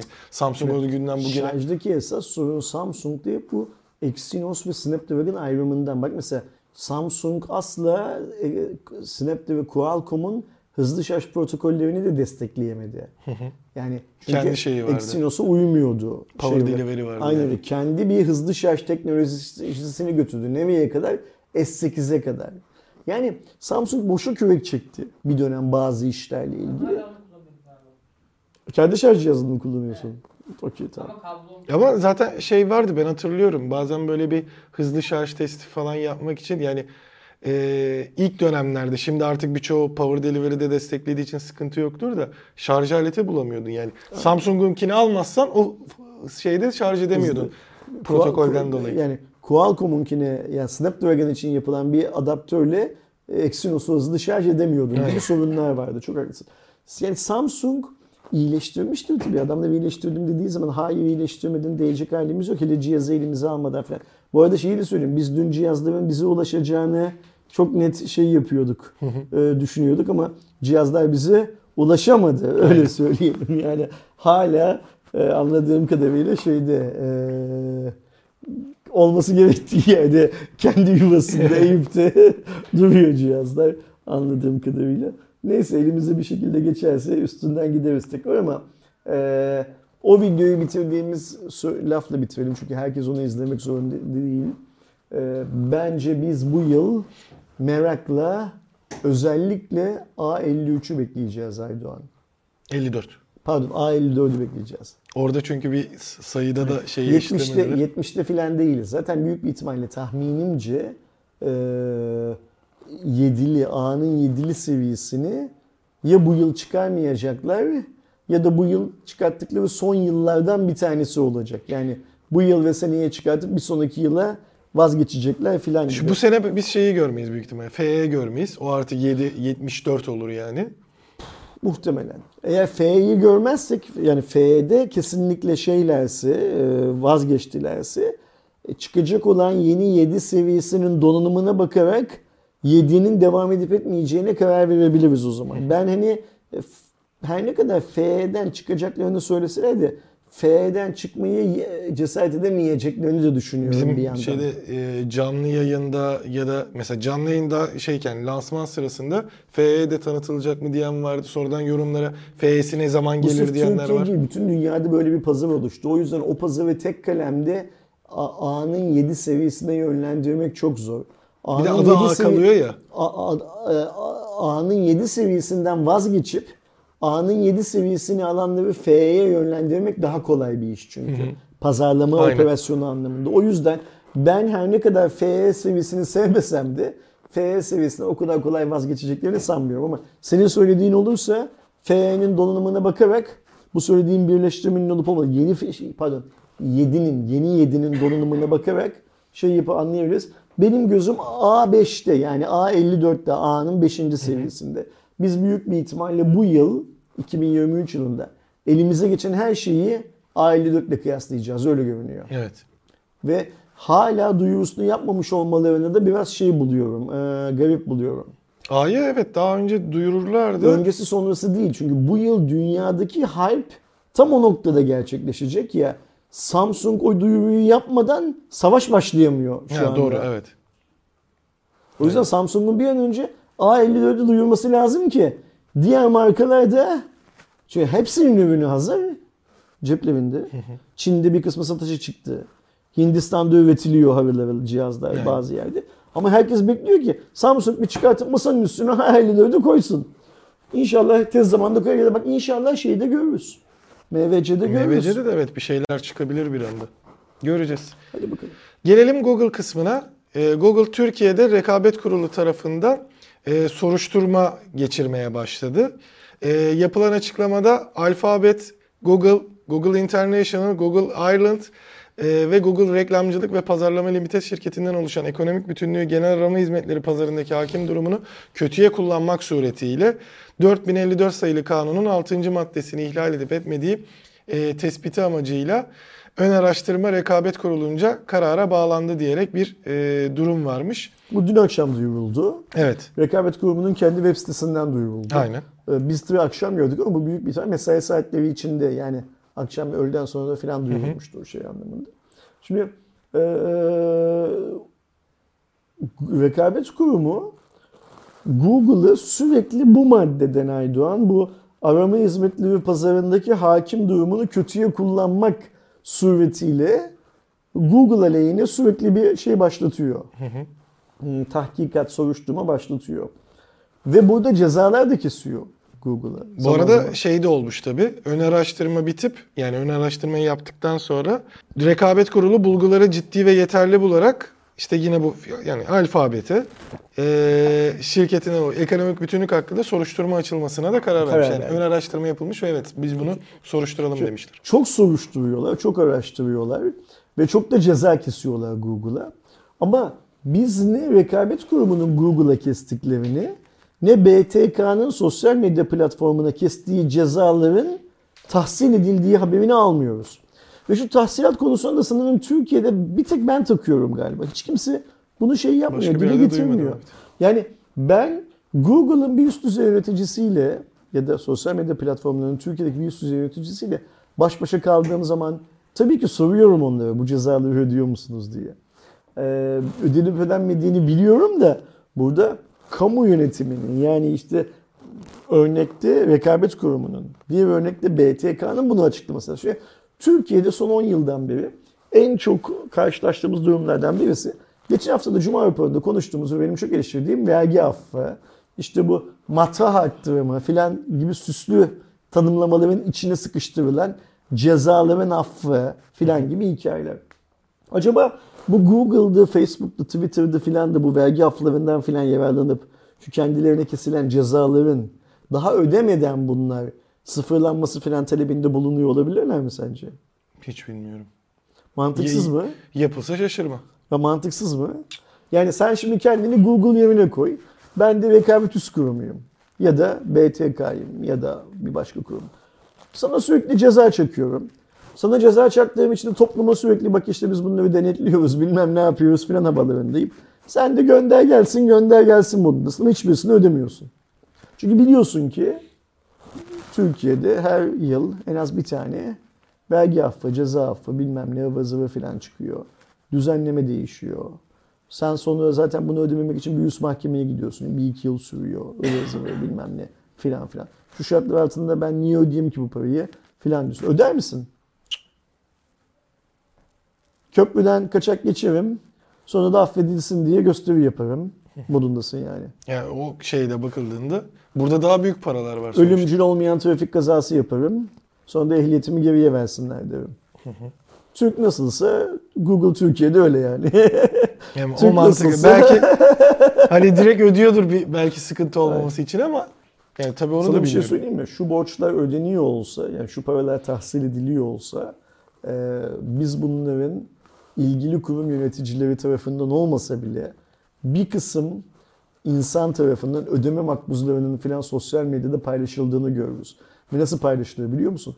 Bak işte BTK kestiği cezayı Doğru aslında. Twitter'dan söke söke aldı diye. Hatta yanında bakanla paylaşır. Yani sen o bakan almış gibi şeyi ne derler parayı.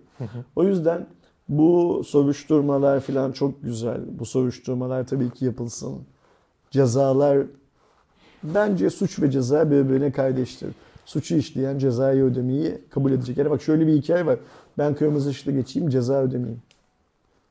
Öyle bir dünya yok. Kırmızı ışıkta geçiyorsan ceza ödemeyi kabul ederek geçiyorsun Yani. zaten. O yüzden kesilen cezaların da lütfen tahsil edilip edilmediği konusundaki bilgiyi hem rekabet kurulu hem BTK hem de bu tarz teknolojik şirketlerine ceza kesen diğer bakanlıklar, kurumlar. Yani mesela şöyle bir şey var. Şimdi mesela hangi laptopu kullanıyorsun? Huawei. Ben de Lenovo'yu kullanıyorum. Lenovo Türkiye'ye ya da Huawei Türkiye'ye eğer herhangi bir vergi denetimi, küçük bir usulsüzlük, büyük- çok büyük olmasa yani mesela 200 liralık bir ceza kesiliyorsa bence Sanayi ve Ticaret Bakanlığı, şimdiki adı ne oldu bilmiyorum, ya da onunla ilgili bir kurum bunu da beyan etmeli. Bu da derdim Lenovo ile Huawei değil. Algida'ya kestiği zaman da beyan etmeli. Hangi şey için kesildiğini. Ersin'i Aydoğan'a kestiği zaman da beyan etmeli. Yani bak şunu da beyan etmeli. Ersin şu gün şu tarihte attım neresi olsun Ümraniye'de Kavacık'taki bilmem ne ışıklarında kırmızı ışıklı geçtiği için şu ceza kesilmiştir diye bunu da beyan etmeli. Çünkü niye biliyor musun? Öbür türlü eee, bu hikayelerin ödenmediği varsayılıyor. Benim gibi bazı kötü niyetli kişiler tarafından. Sonra biraz sorup soruşturduğun zaman da ödenmediğini anlıyorsun. Daha çok üzülüyorsun. Cezayı kestik, parayı aldık. Ha bak şu da var. Ersin'e biz kırmızı ışıkta geçtiği için ceza kestik. Ödemiyor yavşak diye de duyurmaları lazım. Üst mahkemeye gitti. E, işte o kameranın ya da işte neydi otomatik kontrol yapan arabaların EDS. EDS'nin filan kararına itiraz etmek için üst mahkemeye gitti. O yüzden cezayı tahsil edemiyoruz diye de şey yapılmadı bu. Bu atıyorum otomobilde plakayla sürücü bilgisiyle, ticarette vergi numarasıyla, kurum adıyla bilmem ne filan herkes tarafından aranılıp kontrol edilebilen, tetkik edilebilen bir şey. Ben eğer bu ülkede e, ödenmeyen vergiler konusunda çok hassas bir adamsam Lenovo laptop alacağım zaman girip Lenovo'nun ödenmeyen vergi borcu var mı yok muya bakıp ona göre de karar verebilirim. Ben Lenovo mu alacağım? Rakiplerinden birisi. Bu arada Lenovo ile Huawei'yi burada okku altına götürdük ama kusura bakmasınlar. Yani örnek, Örnek olarak, olarak, aynen. şey yapıyoruz. O yüzden transparan olmak, şeffaf olmak bu konularda hep çok iyi. Ve Huawei'nin de laptopunda kamunun transparanlığına gıkını çıkarmaması lazım. Çünkü niye biliyor musun? Eğer Google e, bu vergi borçlarını cezaları ödemiyorsa Google bu cezaları ödemediği için 100 kişi gidip Yandex'te arama yaparsa Google o zaman o cezaları öder Erdoğan. Ülke bilinci, millet bilinci olmak sadece o vatan millet Sakarya ruhuyla insanları bir yerlere böyle gaza getirip yönlendirme hikayesi değil. Ülke millet bilinci böyle oluyor. Amerika'da en kötü e, süpermarkete gir ya da İngiltere'de. Ve hatta Almanya'da da böyle olduğunu tahmin ediyorum. O beğenmediği hani bu e, white trash filan dendiği zaman çok hoşumuza gidiyor ya.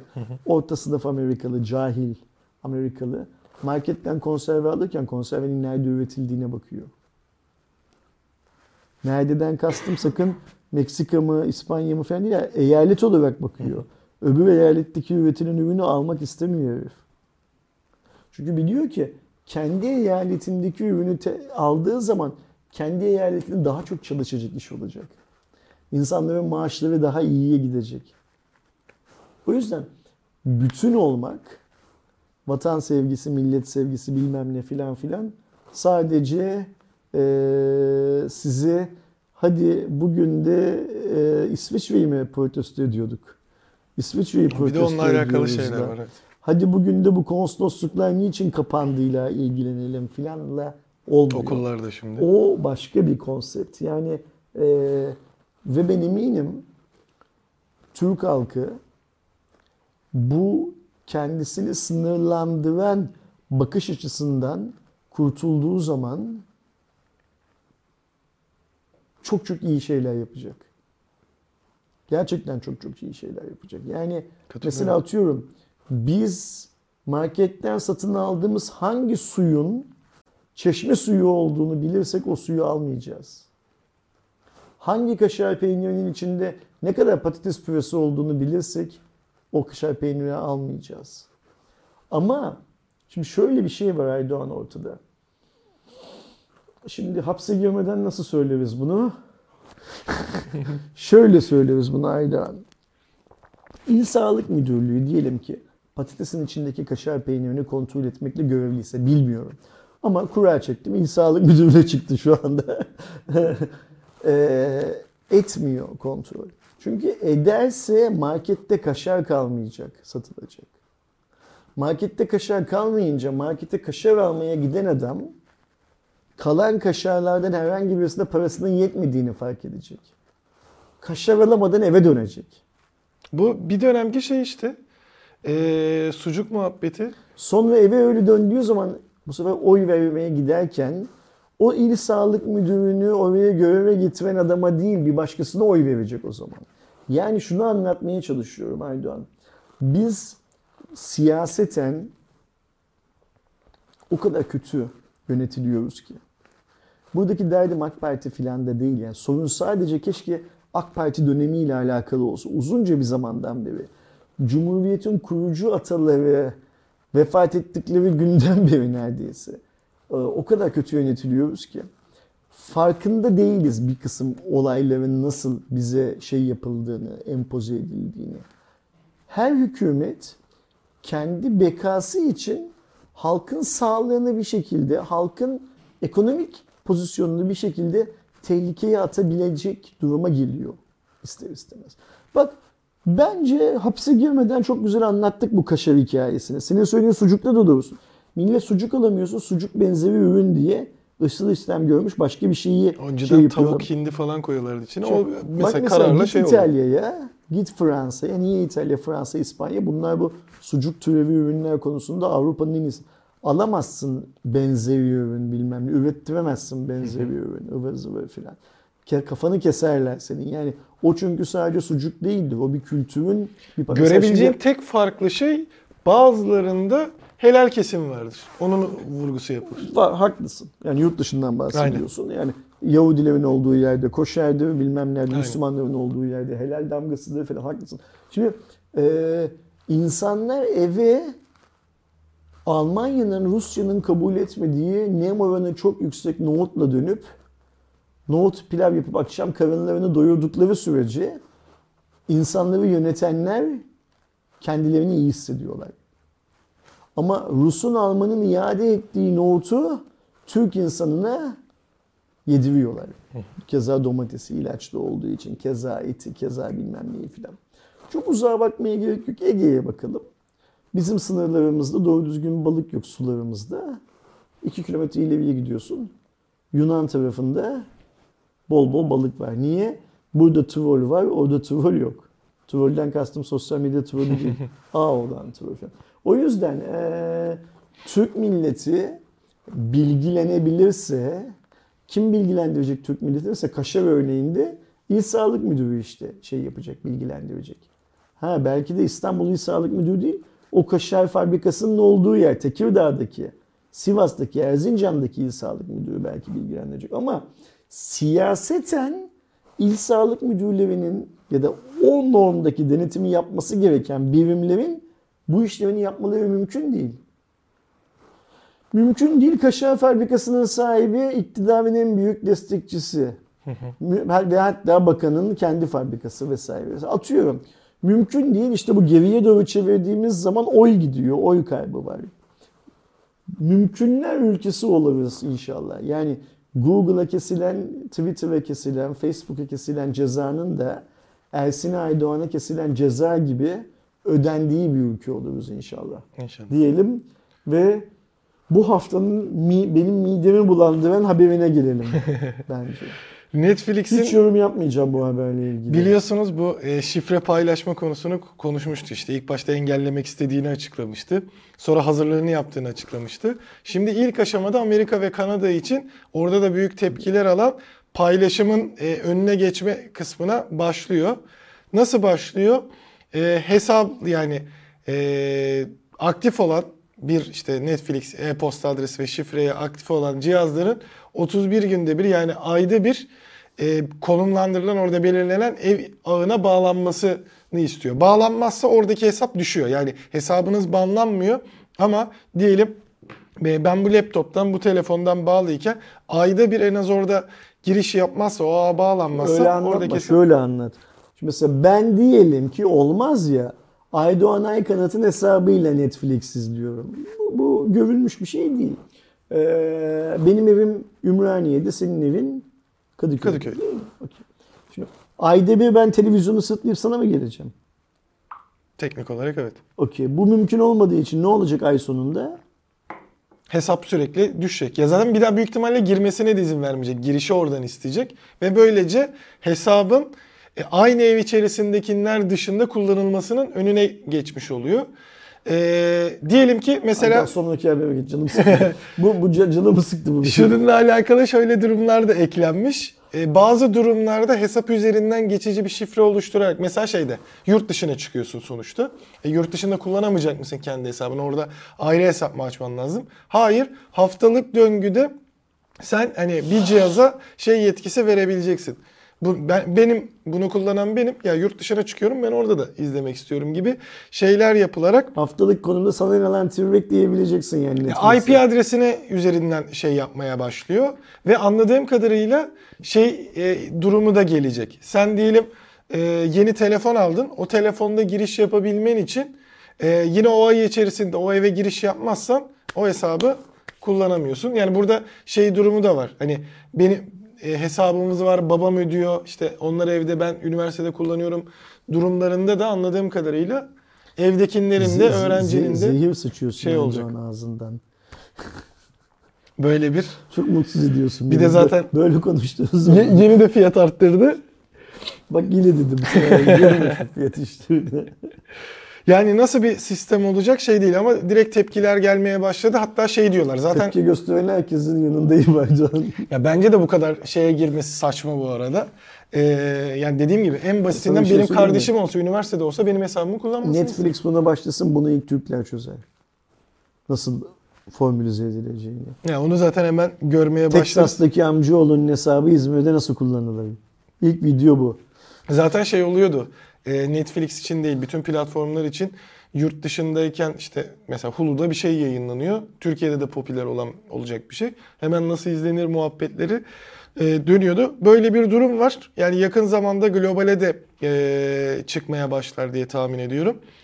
Nasıl bir durum olacak? İşte tepkilerin karşısında şey olacak mı? Çünkü bir diğer yandan Netflix'in abonelik bazında da hem gelirinde hem abone sayısında ciddi düşüşler başladı.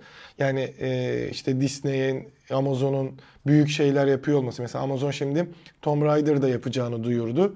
Daha önce biz Angelina Jolie ile görmüştük. Şimdi dizi formunda yapacak galiba ve e, Vallahi Fleabag'deki key- keyifli bile Erdoğan izlemem bundan sonra Netflix olur biter. kadro bazında öyle yaptılar. Nasıl bir etkisi olacak? Göreceğiz. Netflix düşünsün.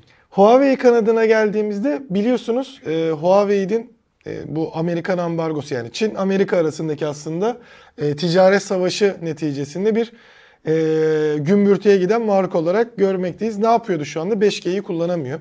Yurt dışına sattığı ürünlerde işte P50 Pro'da, Mate 50 Pro'da hani diğer ürünlerinde de 5G chipsetini kullanamıyordu. Şu anda Reuters'ta çıkan haberlere göre Biden yönetimi e, Huawei'ye verdiği 4G, Wi-Fi 6 ve Wi-Fi 7 aynı zamanda yapay zeka yüksek performanslı bilgi işlem ve bulut tabanlı ürünlerinin lisanslamasını da engellediğini söyledi. Bu demek oluyor ki Huawei Snapdragon vesaire işlemci kullanamayacak. Ya da 4G destekli Snapdragon'da kullanamayacak. Aynen yani. Yani Zaten nasıl 5G'lisini şu anda kullanamıyordu. 5G'yi alamıyordu, 4G alıyordu. Bize 8 Gen 1'i 3G'li paketler misin abi diyecek mesela. Ya da 8 Gen 1 alamayacak.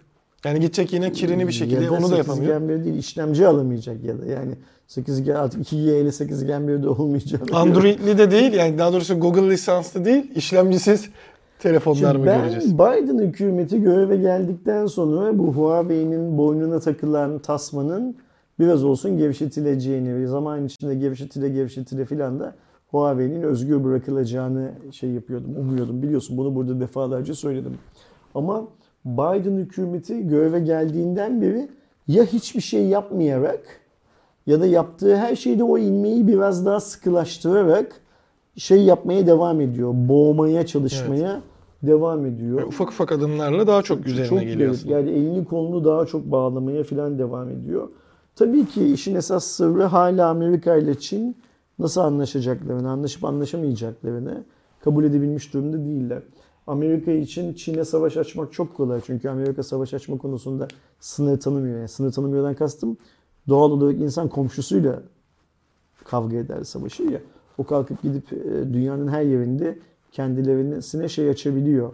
Yeni cepheler açabiliyor. Ama Çin şu anda doğrudan Amerika'yı muhatap almıyor pozisyonunda. E, Çin hala e, olan bitenin farkında değilmiş gibi davranıyor. Çünkü Çin de şöyle düşünüyor. Tamam biz Huawei ile bu işi yapamıyoruz ama bu işi yapabileceğimiz bir yığın başka markamız daha var. Ve onlar bu işi yapmaya devam ediyorlar bir şekilde filan formunda. Arada olan Huawei oluyor. Şundan korkuyorum. Yani tabii ki bunu Biden'ın falan dert etmediğini biliyorum da benim bu sorunun çözülmesini bekleyecek kadar zamanım olmayabilir. Yani zaten 50 yaşındayım. Bundan sonra hani kaç yıl daha yaşayacağım belli değil. Hani diyorum ya bu sorun devam ettikçe ben pozitif ayrımcılık yapmaya devam edeceğim Huawei için. Yani burada Şu şunu okuyunca benim de aklıma gelen şey e tamam cep telefonu işi bitti oluyor E çünkü şöyle yani e, Qualcomm'dan alamayacak. Yani ya da de- yani Ersin abinin dediği gibi 3G'li falan komik bir sisteme dönecek ama bir diğer yandan Wi-Fi 6, Wi-Fi 7 kullanımını da şey yapıyor. Yani Wi-Fi modülü de olmaması Ol- gerekiyor böyle bir Ayrıca durumda. bu sadece cep telefonu için bir sorun değil. Bu Laptop için de sorun, saat için de sorun. f- filan yani 50 tane şey için de sorun. Yani burada P60'ı etkilemez. P60 zaten lisansları alınmış, şeyleri yapılmış cihaz olacak ama Mate 60'ı belki onda da önceden alındığı için e, 2024 senesini etkileyebilir ama yani baktığımızda e, böyle bir durumda kimden alacak yani? TSMC'ye de zaten şey yapıyor. Tayvan sonuçta Umarım Amerika'ya ki yakın. biz bir yer. Erdoğan bunu yanlış anlamış olalım. Yani yanlış anlıyor olalım bu hikayeyi.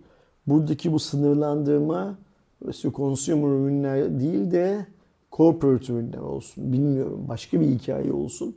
Ve neyin ne olacağını bir an önce görelim. Ve yine umalım ki aklımızdan geçen gibi olmasın. Yani umarım farklı bir şekilde çözülür ya da işte yanlış anlaşılmalar da falan da vardır. Nasıl olacağını göreceğiz ama yani böyle de bir durum ortaya çıktı. Gitgide e, Çin-Amerika işte ekonomi savaşı dediğimiz durumda Amerika'nın Çin olarak direkt Huawei'ye yüklendiğini görüyoruz ki Çin Dışişleri Bakanlığı'ndan Mao Ning de Amerika'nın ulusal güvenlik kavramını genelleştirmesine, devlet gücünü kötüye kullanmasına ve Çinli şirketlerin makul olmayan bir şekilde bastırılmasına kesin olarak karşı çıktığı şeklinde açıklama yapmış. Ayrıca hükümetin ilgili gelişmeleri yakından takip ettiğini, Huawei'ye yönelik ek yaptırımların uluslararası ekonomik ve ticari kullanımlarının açık bir ihlali olduğunu söyleyerek de bir tepki hemen gelmiş Çin'den. Do- doğru söylemiş bence. Haklı. Gelelim eee, haftalık tok kısmına. Biliyorsunuz geçen hafta dedik ön sipariş yapılacak işte Trumor uygulaması üzerinden yapılacak. Bu birazcık detaylandırılmış oldu.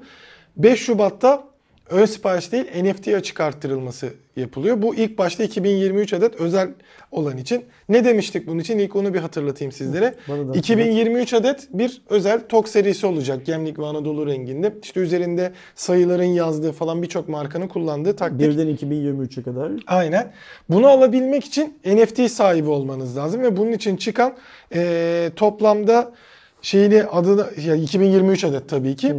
eee, şey var. NFT var ve bunlar işte nadir, çok nadir, en nadir, normal diye ayarlanmış durumda. Ve bunların her birinin bir sayıya denk gelen, oradaki sizin alacağınız ön siparişteki sayıya denk gelen eee, şeyi var. Bunun açık arttırması da 5 Şubat'ta yani 2 gün sonra başlıyor. 15 Şubat'a kadar da eee, gidecek. E, AVAX üzerinden yapılıyor. True ID ile. Şu an bir AVAX bugün şu an mesela 21.14 dolar. Onu da söyleyelim. Yani mesela 1000 ila 2023 arası normal, Normal NFT NFT'ler 10 AVAX. 10 AVAX yani 210 dolar. Bu açık arttırmanın başlangıç Evet. fiyatı. Yani Peki ben bu NFT'yi alınca yani NFT'ler 10 dolarla 30 dolar arasında pardon 10 AVAX'la özür diliyorum 30 AVAX arasında bir fiyatla açık arttırmaya çıkacak. Mesela diyelim ki en ucuzundan gideyim ki hesap kolay olsun. 1000 ila 2023 arasındaki normal NFT'ler, NFT'ler 10 AVAX'tan satılacak ya açık arttırma Evet. başlayacak. 100 AVAX'ta sa- aldım ben diyelim ki açık arttırmadan bir tane. Yani 21 dolar çarpı 100 ne yapıyor? 2100 dolar verdim. Ee, 1000 ila 2023 arasındaki bir tane NFT'yi aldım. E, ne oluyor sonra? o NFT'yi alanlar işte bu TOG'un özel seri ilk üretim yani ilk üretim demeyelim de özel seri cihazlarına sen diyelim 2023'ü aldın. İşte kaç AVAX aldıysan 2000 e, AVAX verdim. o atıyorum. fiyata artık şeyi e, alabiliyorsun. 2023 numaralı e, TOG'u alabilme şeyini veriyor Dur, anladığım kadarıyla. Şimdi ben 2000 diyelim ki 100 AVAX'a 2023 numaralı NFT'yi aldığım zaman 2023 numaralı arabayı da mı almış olacağım Hayır. 100 AVAX'a? Hayır. Ee, ön siparişe katılma ve şey teslim alma hakkını alıyorsun. Yani sen istersen o senin satın almak istediğin tok ki buna tok alanlar gireceği için bilmem kaç avaksa o seriyi alma hakkına sahip oluyorsun. Ha dur bu Sen TOG'un kaç- yine fiyatını vereceksin. O özel seriyi alabilmek için benim anladığım bu yani. Hmm, anladım. Şimdi Aydoğan bu söylediğin şey bana cambaza bak olayını hatırlattı. TOG işi gücü bıraktı şimdi millete cambaza bak diyor öyle mi? Ayıp ya. Cambaza bakın ne olduğunu bilmeyenler Google'a bir yazsınlar. Cambaza bak ne demek diye. Peki Teslim arabayı da mı şeyle satacaklar bunlar sonrasında eee açık arttırmayla falan satacaklar? Yoksa arabanın fiyatı hala belli değil. Ya belli mi? Belli değil mi? Ne? Ya onunla alakalı en ufak bir Arabayı şey yok. görmedik ver fiyatını bilelim diyoruz. İlk başta Fiyat- özel serisi çıkacağını görmüş olduk yani. Burada da işte Bir de bu- arabanın bir de fiyatı bu- bir, bir de X burada şöyle liraysa bir şey var değil mi Erdoğan? Bu geçen hafta galiba bir açıklama yaptılar. Sen mi anlattın o açıklamayı? İlk 3 ay sadece şu 2023 arabayı mı dağıtacaklarmış? bilmiyorum onu. Öyle bir hikaye. Tam şeyini hani e, işte tek oradaki sayı yani olarak net bildiğim bu yıl içerisinde 20 bin aracın gideceği ama işte ne olacak nasıl gelecek falan filan onu ben de tam şey yapamadım. Şu Şubat'ta ön sipariş başlayacaktı değil mi? Bugün 3 Şubat. Benim bildiğim kadarıyla biz Cuma raporunu çekinceye kadar henüz Bu arada başlamadı. şöyle bir detay var. Hani senin daha önce e, söylediğin konuya da bir şey yapmış oluyor. Yani en azından benim gördüğüm aldığım haberde 100. yıl özel seri TOK akıllı cihazları için ön siparişe katılma ve teslim alma sıralamasını belirleme hakkın var. Yani aslında burada NFT olarak bu haklı rakamı konuşuyorsun. yani bu özel seri bazında e, şey oluyorsun. Ön siparişe katılmış oluyorsun teknik olarak. Okey. Teslim alma sıralamasını belirleme de galiba senin aldığın şeye göre hani 2023 ise 2023. Yani ya. Neyse o zaman çok dert etmeyelim. Biz cambaza bakalım da onlar ne yapacaksa yapsınlar o sırada. Yani Nasıl bir şey hani çıkacağı ben de şey değilim. e, Cüzdan mı gidecek? Ya da nasıl şey belirlenecek hala şey de belli değil. Şubat'a girdik. Hep işte aynı şeyden muzdarip, muzdarip maydan. Yani bir, adamlar bir şey açıkladıkları zaman bile bir şey açıklamıyorlar aslında. Yani çok konuşup hiçbir şey söylemiyorlar diyeceğim de. Çok da konuşmuyorlar ama hiçbir şey hala mesela bak şimdi bu ay 28 çekiyor baktım emin olmak için. 3 güne gitmiş geriye kalmış 25 gün. Yani aslında 28 çeken ayın %10'u bitmiş durumda. Biz hala otomobil nerede, kaç para, nereden alacağız, kim alacak, nasıl alacak, banka kredisi ne, bunun için özel bir e, vergilendirme sistemi yapılacak mı, yapılmayacak mı filan filan gibi konuları değil. Ondu avak sağlığı sanayi NFT'yi ne olacağı filan konuşuyoruz ya. Fesubhanallah diyesim geliyor. Bol bol fesubhanallah, fesubhanallah. Kaç kere çekmek gerekiyordu? Bilenler yazsın ben bilmiyorum. Ee, o kadar diyelim bari yani. Hani inşallah bizim dememiz de e, bir işe yarar. Hadi geç bir sonraki habere. Gelelim OnePlus'a. OnePlus'ta da hareketlenmeler tekrar başladı. R dediğimiz aslında birazcık daha böyle Poco-vari e, serisi diyebileceğimiz 11R 7 Şubat'ta tanıtılacak. E, ortaya çıkan detaylara ve sızıntılara baktığımızda zaten kendileri de artık bir bir belli başlı özelliklerini açıklamaya başladılar. 8 Plus Gen 1 kullanacak. E, Full HD 120 Hz yenileme e, hızlı 6.7 inçlik AMOLED ekran bulunacak. 16 GB RAM 512 GB'a kadar depolama alanı, 100 Watt destekli 5000 mAh pil ve tabii ki Android 13 tabanlı oksijenle beraber gelecek. 50-12 2 megapiksellik arkada bir kamera dizilimi bekleniyor. Bir diğer yandan büyük ihtimalle aynı lansmanda Ace 2 de gelecek. Bu da Snapdragon 700 e, bandında 738 olabilir büyük ihtimalle kullanan uygun fiyatlı versiyonu da olacak. Onlar da Ay, gelsin göndersinler gelsin diyeceğiz. Artık yani aslında bu söyleyecek? 1-2 ay boyunca zaten böyle şu çıktı bu çıkıyor bir diye şimdi konuşacağız. OnePlus'ı biz Türkiye'de OnePlus varken göremedik ya. Şimdi var mı yok muyu bilmediğimiz bir aşamada hani Yani o da doğru. Sony mi daha çok var, OnePlus mı daha çok var Türkiye'de diye düşünmek lazım. Gelelim Canalys raporuna. Canalys hem e, üçüncü, ya biliyorsunuz aslında işte IDC'si, diğerleri falan filan sırayla hep e, farklı raporlar araştırma açıklıyorlar. şirketleri bunlar. Canalys Çin'deki e, şeyi açıkladı. Hem Q4'ü ve haliyle bir de 2022 Hmm, yılını, yıllığı açıklamış oldu. Neyi açıkladı? E, Çin'deki e, telefonların shipment aslında sevkiyat Ce- ve cep büyüme. telefonu satışlarını Aynen. açıkladı. E, dördüncü çeyreğe baktığımızda birinci sırada e, %22'lik e, pazar payıyla beraber e, Apple var. Ama yıllık bazda %24'lük bir düşüş. İkinci sırada Vivo %17 ile beraber aynı e, oranı e, paylaşan Oppo var %17, %16 Honor, e, %11 Xiaomi, %16 da diğerleri olarak geçmiş. Ama bir not olarak da şeyi de yazmışlar. İşte Q1 2021'de Huawei'nin içindeydi Honor falan filan muhabbetlerinin Hı hı. durumuna. Orada bir oranda şey olabilirmiş. Yıllık bazda baktığımızda ise y- 2022 yılının Çin'de en çok satan markası e, 52,2 milyonla Vivo. %18'lik pala- payına sahip. Hemen aynı oranla 52,2 ile ve %18 pazar payıyla Honor aynı durumda. Apple'da %18'e denk gelen ama 51,3 milyonun aslında ikinci sıraya düşüyor. Ee, Apple var. Oppo'da yine %18'e denk gelen 50,4 milyon dolarlık satışla aslında e, en büyük e, kaymağı bu dörtlü yemiş oluyor. Vivo ile Honor en çok satan, Apple yine en çok satanlardan biri. Oppo'da Burada en çok pazar yani rakamlara baktığınızda en çok e, pazar payı kaybeden Oppo gibi görünüyor. evet. En büyük atılımı yapan biz her ne kadar yıl içinde hep Honor olduğunu zannediyorsak en büyük atılımı yapan Vivo çıkıyor. Apple ise çok garip ama küçülen Çin pazarında %4 de olsa bü- büyümüş. büyüyen bir marka olarak Ama tabii şöyle de bir durum var. çıkıyor. Vivo mesela birinci olmasına rağmen %27'lik bir geriye düşüş var. Yani 2021 ile 2022 eee, pazar paylarına ya da ya büyük ihtimalle onun ünite üzerinden bakıyorlardır. Bir durum var. Çünkü mesela 2021'de 71,5 milyon satarken bu sene 52,5 milyon diyebileceğim şey satmış. Honor 40,2 milyondan 52,2 milyona satmış. Yani orada birinciliğe ortak olmuş ama %30'luk da bir şey, sevkiyat artışına sahip. Ee, Apple %4 yapmış. Yani 49,4'ten 51,3'e çıkarmış.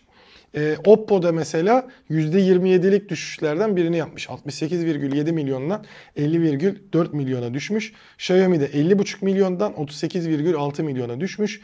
Others'da yani geri kalan bütün markalarda 52,5 milyonken 42,6'ya düşmüş. Burada yorumlamamız gereken şey şu. Huawei listede yok. Yani Çin Huawei'nin kalesiyken Huawei listede yok. Huawei'deki sorunlar yüzünden e, insanların bir Huawei alt markası olarak değerlendirdikleri Honor çok iyi satıyordu. Ama ne olduysa oldu işte bir anda şey e, Vivo Honor'a kafa tutmaya başladı Ki- ve liderliği Şöyle bir geçirdi detaydan da bir bahsedelim. var. Türkiye gibi düşünmemek lazım oradaki pazarı. Hani şey diyecekler belki. Hani işte Google'ın avantajı falan mı var Honor için? Hayır. Çin'de zaten birçok marka Google hizmetlerini kullanmıyor bile. Kullanmıyor. Çünkü yasak zaten. E, öyle de bir durum var. Hani bu yüzden buradaki Vivo, Honor, Oppo, Xiaomi bunlar zaten orada ya farklı bir arayüz kullanıyorlar biliyorsunuz işte Oxygen, Fantouch falan filan diye değiştiriyorlar orada. E, ya da hani aynı arayüz olsa bile şey sistemi farklı. Şimdi senin bir sonraki haberine geçmeden önce burada bir Honor parantezi açalım mı Aydoğan? Tabii ki. Biz Cuma raporunu almamışız e, ama Honor'ın Türkiye açısından Honor cephesinde de önemli gelişmeler var. Nedir o önemli gelişme?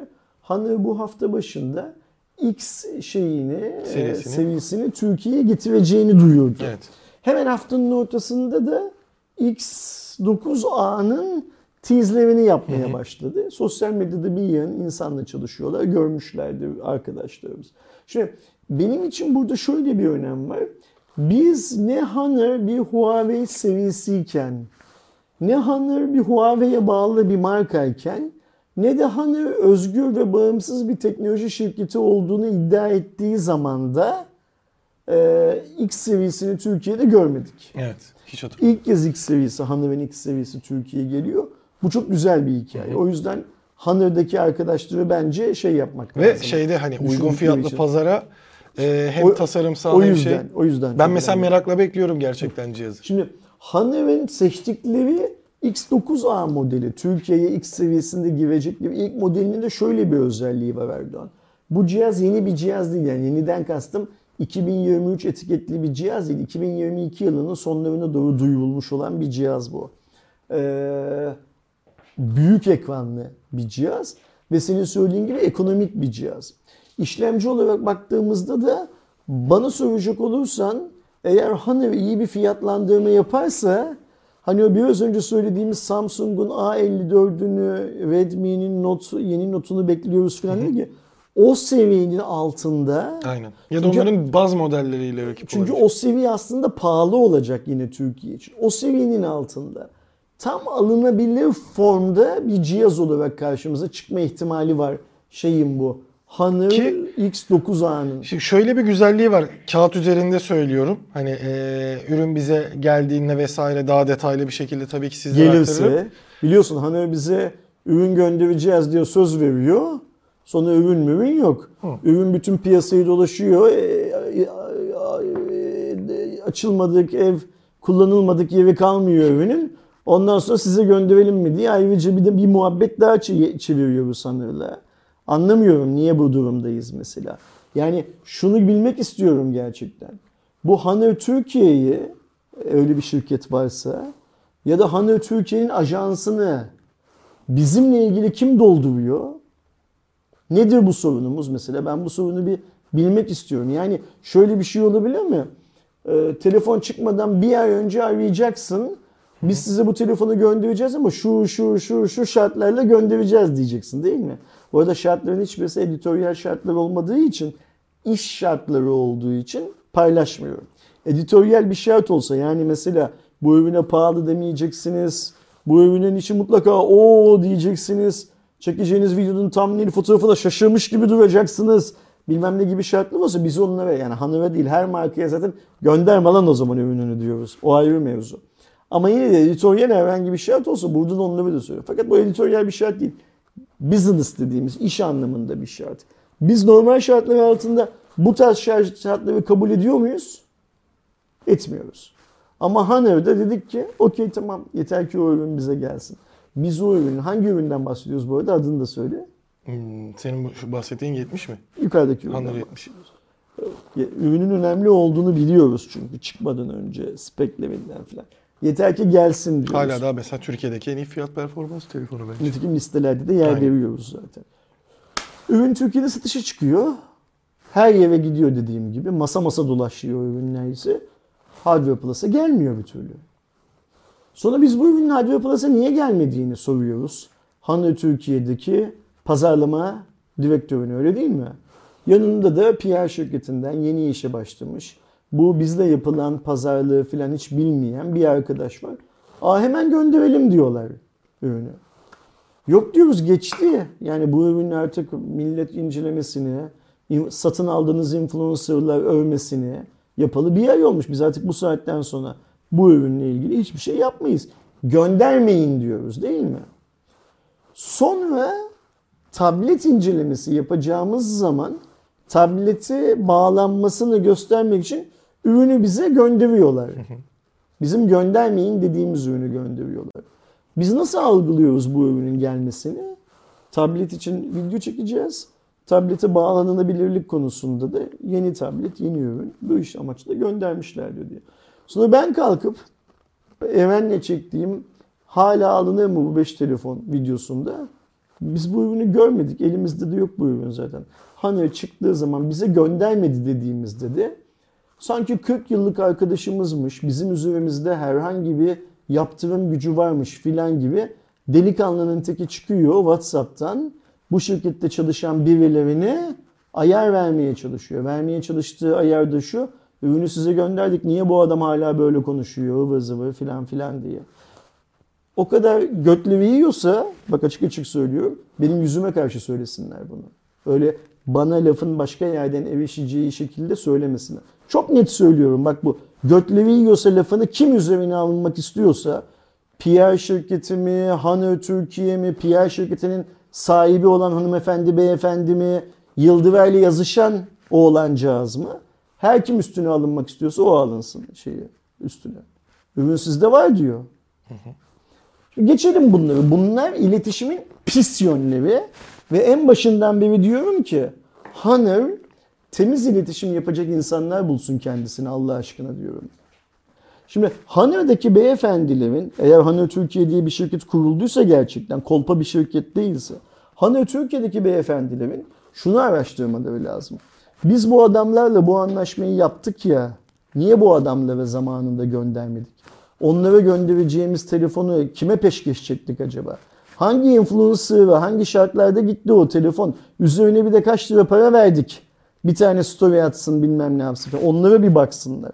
Eğer o para verdikleri, paralarının peşinde koşacaklarsa verdikleri paranın yüzde bilmem kaç komisyonu döndü dolaştı. Kimin cebine girdi falan. Bir de onlara baksınlar. Neyse geçelim onu. Şeye gelelim biz. X9A'ya gelelim. X9A eğer hani aksiyon aldı ya X9A ile ilgili bu hafta. Benim tahmin ettiğim gibi önümüzdeki 3 hafta içinde falan satışa çıkarsa ve iyi bir fiyattan satışa çıkarsa. Biz şimdi şu bahsettiğimiz telefonda iyi fiyatı gördük. Öyle değil mi? Nitekim hanımın bir önceki telefonunda da iyi fiyatı görmüştük. Çok uzunca bir süre çok iyi bir zamanda gitti. Biz video çektik fiyat zıplamaya başladı ondan. Ya biz dedim ben video çektim. Bu telefon alınır dedim. Fiyat zıplamaya başladı. Her neyse. Tahmin ediyorum ki 9A'da da iyi fiyat göreceğiz o yüzden. O zaman e, bu 9A seviyesindeki cihazla dolacak Türkiye. Ve bu cihazların hepsi çok iyi cihazlar. Çok iyi neye göre çok iyi biliyor musun? Türk insanının satın alma gücüne göre çok iyi cihazlar. Ki ya şöyle Ve bu olursa eğer lafını kesiyorum Evet, kusura bakma. Benim hep bir söylemim var ya. Ben Tekno'ya, TCL'e, işte atıyorum General Mobile'a çok önem veriyorum. Niye çok önem veriyorum bu markalara? Fakirleşen Türk halkı için ideal ürünleri var. O ürünleri getirsinler, o ürünleri pazara sunsunlar diye diyorum ya. Tam bu golü atmış olacak. 9 Tam bu noktada e, söyleyeceğim şey de şu. Şimdi 9A'nın özelliklerine baktığımızda kavisli bir ekranı var. Hani bunu özellikle sadece premium'da görürdük. Bir Türkiye'de TCL'in e, 20 haklısın. serisinde ucuz fiyatlarında da gördük. çok haklısın. Şimdi 695 var 5G ile işte zaten Google falan muhabbetlerine girmeye gerek yok artık. 8 GB RAM 256 GB depolama alanı var. İşte arkada dörtlü bir kamera sistemi var. Onu görmek lazım. İşlemciyi şey geçtin. Çok böyle hani doğal bir şeymiş gibi geçtin ama orada şunu söylemek lazım. Bu işlemci çok iyi uçan, kaçan filan bir işlemci Ama değil. 600 serisinin en iyisi. Ama kendi seviyesinde çok iyi. Ve bugün için fiyatları çok iyi. Evet. Fiyat performansa baktığımız zaman da dedim ya diğer markalar da Honor X9A benzeri cihazlar getirirse diye. Bizim çoğu markadan bu işlemcili yeni telefonlar göreceğimiz bir işlemci. Evet yani 695'i e, Sen şey bana iyi. şey yapma, kulak asma devam et. Estağfurullah. Ee, işte kamerası iyi duruyor en azından 64 megapiksel. Onu dediğim gibi görmek lazım. Ama yani eski modellerine de bakarsak e, Honor'da aynı şeyden e, Huawei ile benzer Ar-Ge çalışmasından gelip ayrıldığı için şu an nasıl Leica'dan ayrılan Huawei hala hatta adım adım ilerleyebiliyor. Honor da kendi Ar-Ge ekibiyle bunu devam ettiriyor. O yüzden kötü olmayacağını tahmin ediyorum. E, AMOLED ekran var, büyük Kötü ekran var. olmayacağını tahmin ediyorum değil mi? Ben şunu söyleyeyim. Ben bu cihazın Türkiye'ye geleceğini ilk duyduğum zaman benim bu cihazdan haberim yoktu. Girdim baktım özellikle öyle boyutuna bilmem nesine. Bir de bu cihazda mesela bir iki tane şey var. Ee, düşme testi ıvı marble Aynen, testi sağlamlık falan gibi konusunda. sağlamlık konusunda bir şeyler var. Cihazın size'ını gittim o bizim meşhur hani telefon dolabımız var ya orada o size'da bir cihaz buldum açtım baktım. Ekran kalitesi tabii benim bulduğum cihazın ekran kalitesi bununki kadar iyi değildi filan baktım ve şey dedim. Honor Türkiye'deki tarihi boyunca hedefi 12'den vurabilir bu cihazda. Evet. Honor daha önce ne zaman hedefi 12'den vurmuştu hatırlıyor musun? Honor Play ile. Evet.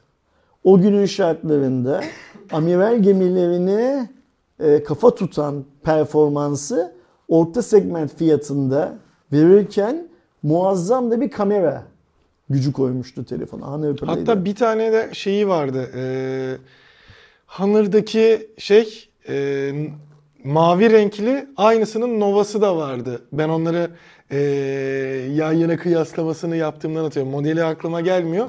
Orada da şeyin gerisinde kalmıştı. Hani işte o zaman tabii ki bir, birlikte olan firma olma durumundan böyle haybeye gitmişti o telefon. Ama gerçekten yani Honor 50, Honor 70'teki fiyatlara baktığımızda e, Honor'ın kendi şey stratejisine baktığımızda bence şahane bir şey olacak Ersin abinin dediği gibi. Ben Göreceğiz. geleceğini duyduğum günden beri Honor'ın bu yeni telefonunu e, X seviyesinin Türkiye'deki ilk modeli olan X9A'yı çok merakla bekliyorum. Ve umarım Honor ya da Honor'ın ajansındaki arkadaşlar bu sefer bize kelek atmazlar. Bakalım. E, çok önemli bir cihaz. Cihazın tüm özelliklerine baktığımızda sanki Türkiye için, bugünün Türkiye'si için özel düşünülmüş gibi de bir cihaz. Zaten hep o tarz pazarlardaydı diye Hani bu cihazı dediğim gibi önümüzdeki 3 hafta içinde Türkiye'ye getirirse eğer şöyle bir şey olacak.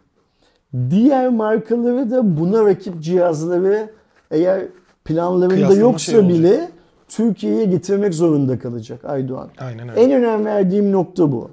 Ve Ben bu cihazın teknik özelliklerini, yurt dışındaki fiyatını, yurt dışındaki fiyatı TL Türkiye'de kaç lira olacak diye yaptığım hesaba Honor'ın bir güzellik yaparsa kaç liraya yapabilirini falan koyduğum zaman şu cihazı daha elime almadan beğendim. Evet. Çok ciddi söylüyorum. O Bu yüzden arada- hazır Çin'deki satış rakamlarından, Honor'dan filan bahsetmişken böyle geniş bir Honor Türkiye parantezi açalım. Ee, X9A'nın da yakın zamanda Türkiye'de olacağını şey yapalım. Ee, izleyenlerimiz de Cuma O pazar çok hareketleniyor. Evet, paylaşalım. şimdi doğru hatırlıyormuşum. Şeyi kontrol ettim. Redmi Note 11 Pro 5G versiyonunda. Düzünde yani düz Pro'da e, Helio vardı. 5G'sinde olan işlemci zaten. Hani gerçekten o Redmi işte Honor'un artık X serisi diyelim. E, oraya işte Huawei'nin de getirebileceği belki şeyler, Nova'lar. E, biraz daha böyle düşük bir BIOS'u Y, Y serisi vardı. Y serisi olabilir. İşte Poco'nun oraya girecek. E, Poco'da da ne girer oraya? X serisi girer aslında. M serisini de dahil edebiliriz. İşte göreceğiz Aydoğan ya. O kadar çok şey göreceğiz ki eğer Honor, bak şimdi Honor bu cihazı Mayıs'ta getirseydi Türkiye'ye yani 2023 Mayıs'ta getirseydi Türkiye'ye bu cihaz o zaman o kadar önemli bir cihaz olmayacaktı. Şimdi niye önemli benim açımdan? Biz diyoruz ya 2023 model cihazları görmüyorduk. Şimdi Samsung'la bir dönem başlıyor ama Samsung'la hangi dönem başlıyor? Üst segment dönemi başlıyor.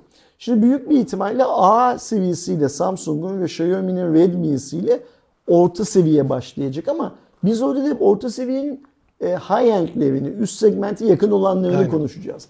Eğer Honor bu cihazı önümüzdeki 3 hafta çok önemli. Şubat ayı bitmeden Türkiye'de satmaya başlarsa ki ben yaptıkları tanıtım aktivitelerinden başlayacaklarını anlıyorum. Şey de diyebilirim burada e, sana ek olarak abi.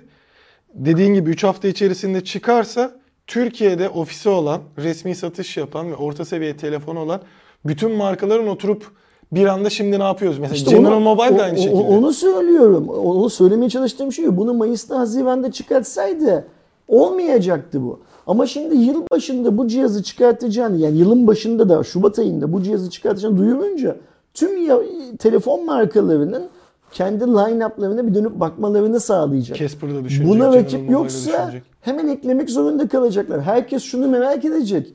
Sana bana telefon açıp başka markalardaki insanlar diyecek ki Hanı acaba bundan kaç tane getirmiş?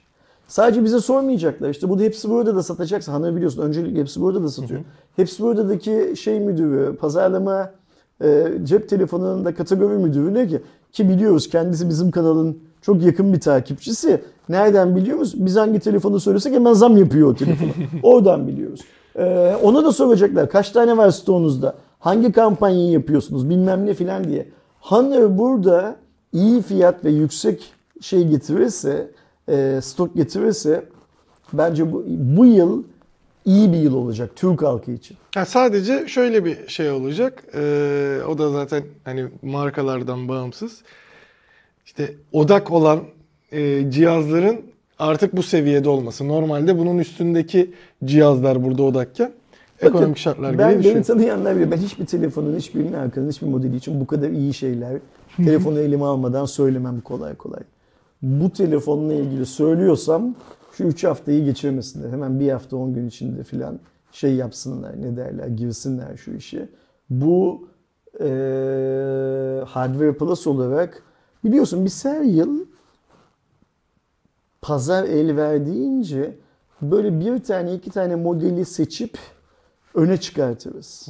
Biz bunu yapıyoruz. Yapmak yaptığımızdan da pişman değiliz. Yani bu ülkede Sony Xperia XZ1 bizim sayemizde o kadar çok satıldı.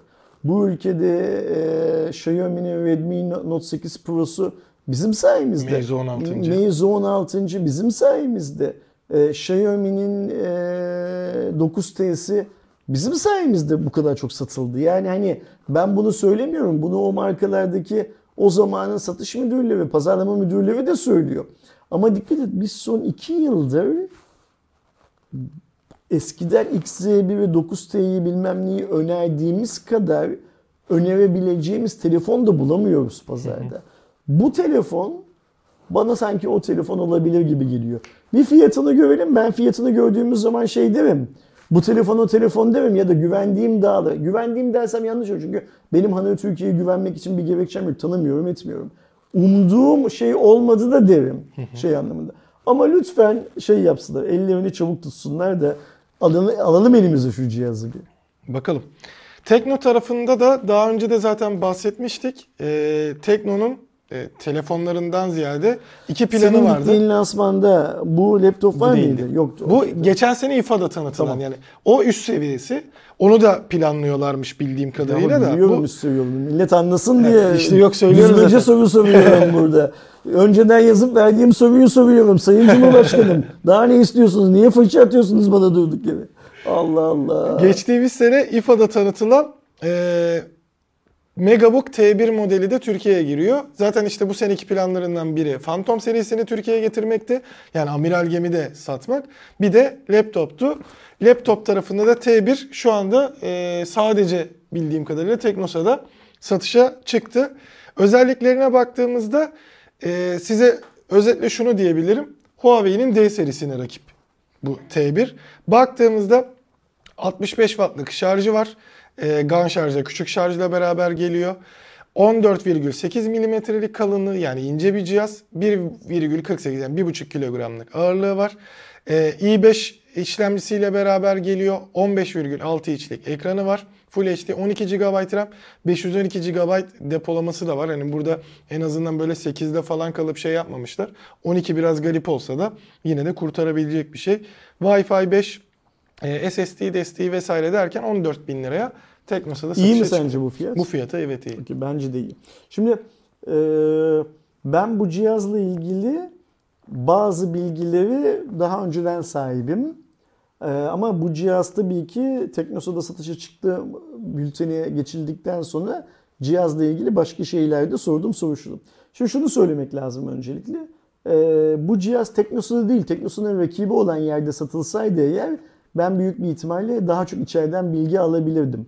Teknosa'da tanıdığım ettiğim kimse yok. Teknosa'nın bir CEO'suyla tanışıyordum, eski CEO'suyla. Her ne kadar dünyaya tamamen farklı açılardan bakıyor olsak da en azından tanışıyorduk kendisiyle. Ve eee, sanırım birbirimizi çok sevmesek de nefret etmiyorduk birbirimizden ki oturup iş konuşabiliyorduk.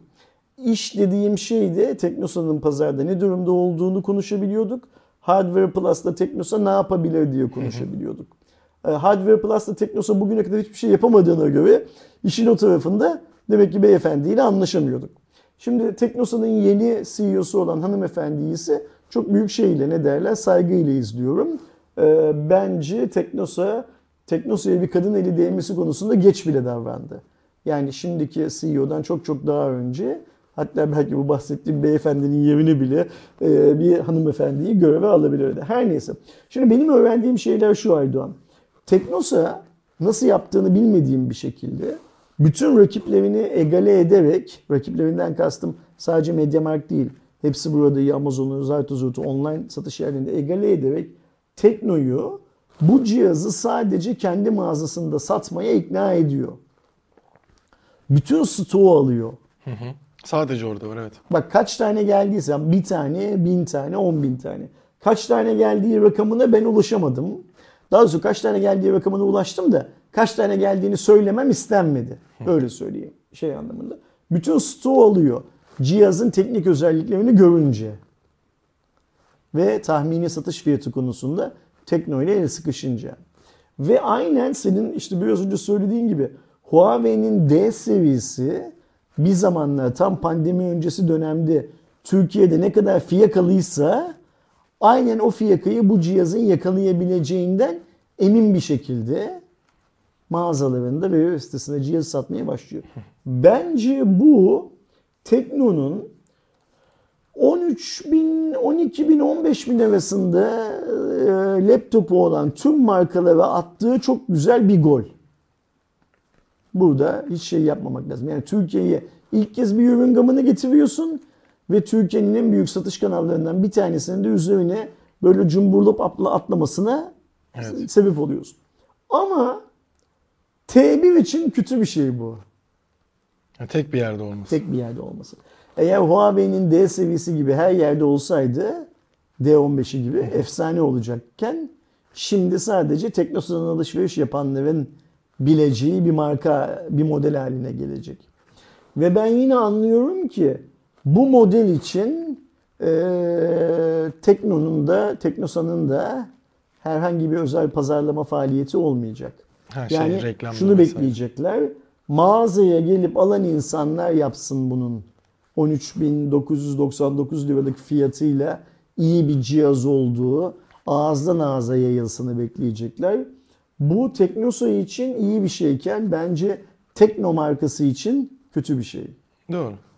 Ee, mesela biz büyük bir ihtimalle bu cihazı görmeyeceğiz tahminimce.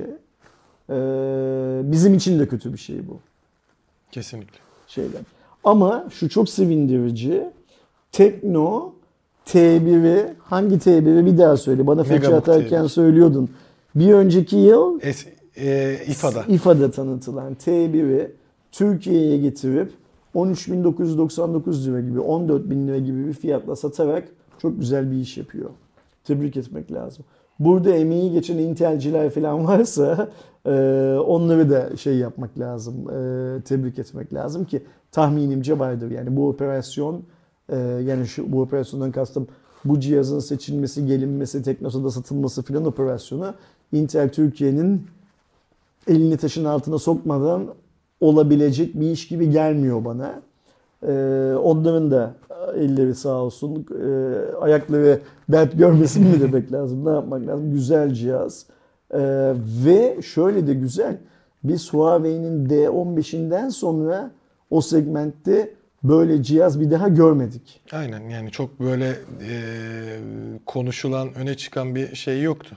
Bakalım Teknosa'dan satın alanlar bu cihazı kendi çevrelerine yeterince anlatıp o Huawei'nin D15'i efsane oldu diyorum ben sürekli. Doğru bence de. D15 efsanesi gibi bir Teknomobile T1 efsanesi de Türkiye'de oluyor. Bak şimdi biz Türkiye'de bazı efsaneler böyle görüyoruz. Yani cep telefonunda mesela ilk General Mobile. Değil mi? Neydi bu General Mobile'ı hangi modeldi? Şimdi üretmiyorlar artık o modeli General Mobile'cılar. Hep unutuyorum adını. Discovery, Discovery. Bir Efsaneydi. GM5 Redmi Note 8 Pl- Plus. Bir efsaneydi. Xiaomi 9T, Mi 9T. Bir efsaneydi. Böyle Galaxy, Samsung Galaxy S3. S3 Bir, Mini, bir, bir efsaneydi. S3 Mini haklısın. Bir efsaneydi. G2, LG'de. LG G2 bir efsaneydi. Biz laptop tarafındaki cep telefonunun efsane olması daha kolay. Laptop tarafındaki ilk efsaneyi de Huawei'nin D15 ile gördük. Bakalım Tekno'nun Megabook T1'i de bence bir efsane olabilecek kadar güçlü donanımsal özellikleriyle fiyatını kıyasladığımız zaman bakalım bu da bir efsane olabilecek mi? Hadi bakalım inşallah olur. İnşallah yüklü bir stoktur ve inşallah Teknosa bunu çok hızlı bir şekilde insanlara anlatabilerek satar. Yani ürünü sahiplenerek satar. Ürünü satın alanlar evlerine gidip kullanıp memnun olup onlar da arkadaşlarına önerirler. Onlar da gider bu ürünü Mediamarkt'ta hepsi burada da şurada burada filan aramak yerine Teknosa'da satıldığını bilerek gidip satın alırlar inşallah. İnşallah. Gelelim Instagram tarafına. Bak son iki haber, son iki ürün güzel olunca Honor'ın cep telefonu, Tekno'nun laptopu nasıl bülbül gibi şıkıyor değil mi? Keyifli yani. Aynen. Instagram kanadına geldiğimizde de Ha e, cebinden para çıkacak haberi görünce de böyle hiç Twitter'da olduğu gibi bir ücretli mavi tik hizmetini denedikleri kodlardan ortaya çıktı. Biliyorsunuz Twitter Blue sistemi var. Hatta o da galiba yakında Türkiye'ye geliyormuş. Onu da söylemiş olayım meraklıları varsa. Ee, Meta da Instagram'da bunu deneyecek. Büyük ihtimalle Instagram'a getirirse diğerlerine hatta WhatsApp'a bile mavi tik getirebilir yani şeyde e, belli olsun diye. Ama böyle bir e, durum var diye bahsetmek istedim. Biliyorsunuz aslında Instagram'da da bir onay sistemi var. Ee, onaylı hesap durumu. Burada yine paralı olarak Yani ekleme olay getirecek. şu aslında. Mark dedi ki ulan dedi bu Alan bu işten para kazanıyor. Biz bu işi Alan'dan çok daha önce yapmaya başladık. Geri Bizde kalan en potansiyel diğer bütün po- Facebook var, bende. Instagram var, şu var, bu var, senin söylediğin WhatsApp var filan. Biz niye bu koyunu sağmıyoruz? Herif süt çıkartıyor dedi tekeden. Çatır çatır da şey yapıyor. Aynen öyle. Dünyanın her yerinde de bir yeni heveslisi varmış. bunun o mavi tiki alıp ben buna para vererek aldım. Bunu bana vermemişlerdi. Bahşetmemişlerdi. Beni buna uygun, uygun görmemişlerdi ama ben bu mavi tıkı parasını vererek aldım diyecek olan da bir yığın adam varmış. E biz bu adamlara bir Instagram satarız şimdi mavi tık. Sonra döner bir Facebook satarız. Bir de senin söylediğin gibi bir de WhatsApp'ı falan da uydurduğumuz zaman bak hmm, şansa bu hafta Facebook'un gelirleri çok iyi geldiği için Facebook hisseleri neredeyse double yaptı Amerika'da fiyat olarak. E biz bunları da yaparsak zaten gelirlerimiz Gelir daha da artar. Kafası çalışan da e bir yerden alsın şu hisseyi işte yani şeyde bırakmasın. Yani. E, ortalıkta bırakmasın. Ne öyle yarı fiyatlarına düşüyor aşağıya doğru gidiyor. Mark kötü adam, Mark Hem kötü adam diye. İşte kaç dolar da hatırlamıyorum da şeyin e, Twitter Blue'nun Amerika'daki fiyatı. E, işte o sallıyorum 5 dolar. O 5 dolara veriyorsa ben işte 7 dolara hepsininkini vereyim bir de. Hani bundle yapayım sana diye. Tek bir parayı ver. Onu, onu yapmaz oğlum. Mark yapar mı lan? Onun Oculus da bile yıldız koysun ya. Onu, onun soyadı Zuckerberg. O yapar mı lan öyle şeyleri? Oğlum adamı. Allah Allah. Yani hani sen de öyle lafları diyorsun ki Aydoğancığım. Bak şimdi ben sana söyleyeceğim. Meta'nın hisse fiyatı 1 Şubat'ta 152 dolardan yine 1 Şubat'ta 180 dolara çıkıyor. Öyle öyle kocaman bir böyle jump grafiği var şey olarak bakarsan. Haftalıkta bakarsan, 5 günlükte. Şeyde de bakarsan, bir aylıkta da bakarsan bir ayın zirvesinde. Çünkü niyeyse araştırma şirketleri Amerika'da Facebook'un gelirlerinin çok düşük geleceğini varsaymışlardı, beklemişlerdi. Ama Facebook'un şeyi açıkladığı, borsaya açıkladığı, hani Türkiye'de borsayı açıklamak diyorlar da işte hani oradaki yetkili kuruluş tarafından onaylanan çeyrek kazançları o kadar iyi geldi ki hisse bir anda zıpladı. Belki de iyi gelmesinin nedeni Twitter'ın buradan elde ettiği kazancın 3 mislini Meta'nın belki edebileceği, 3 farklı platform için edebileceği beklentisiydi. Ama şöyle bir şey var.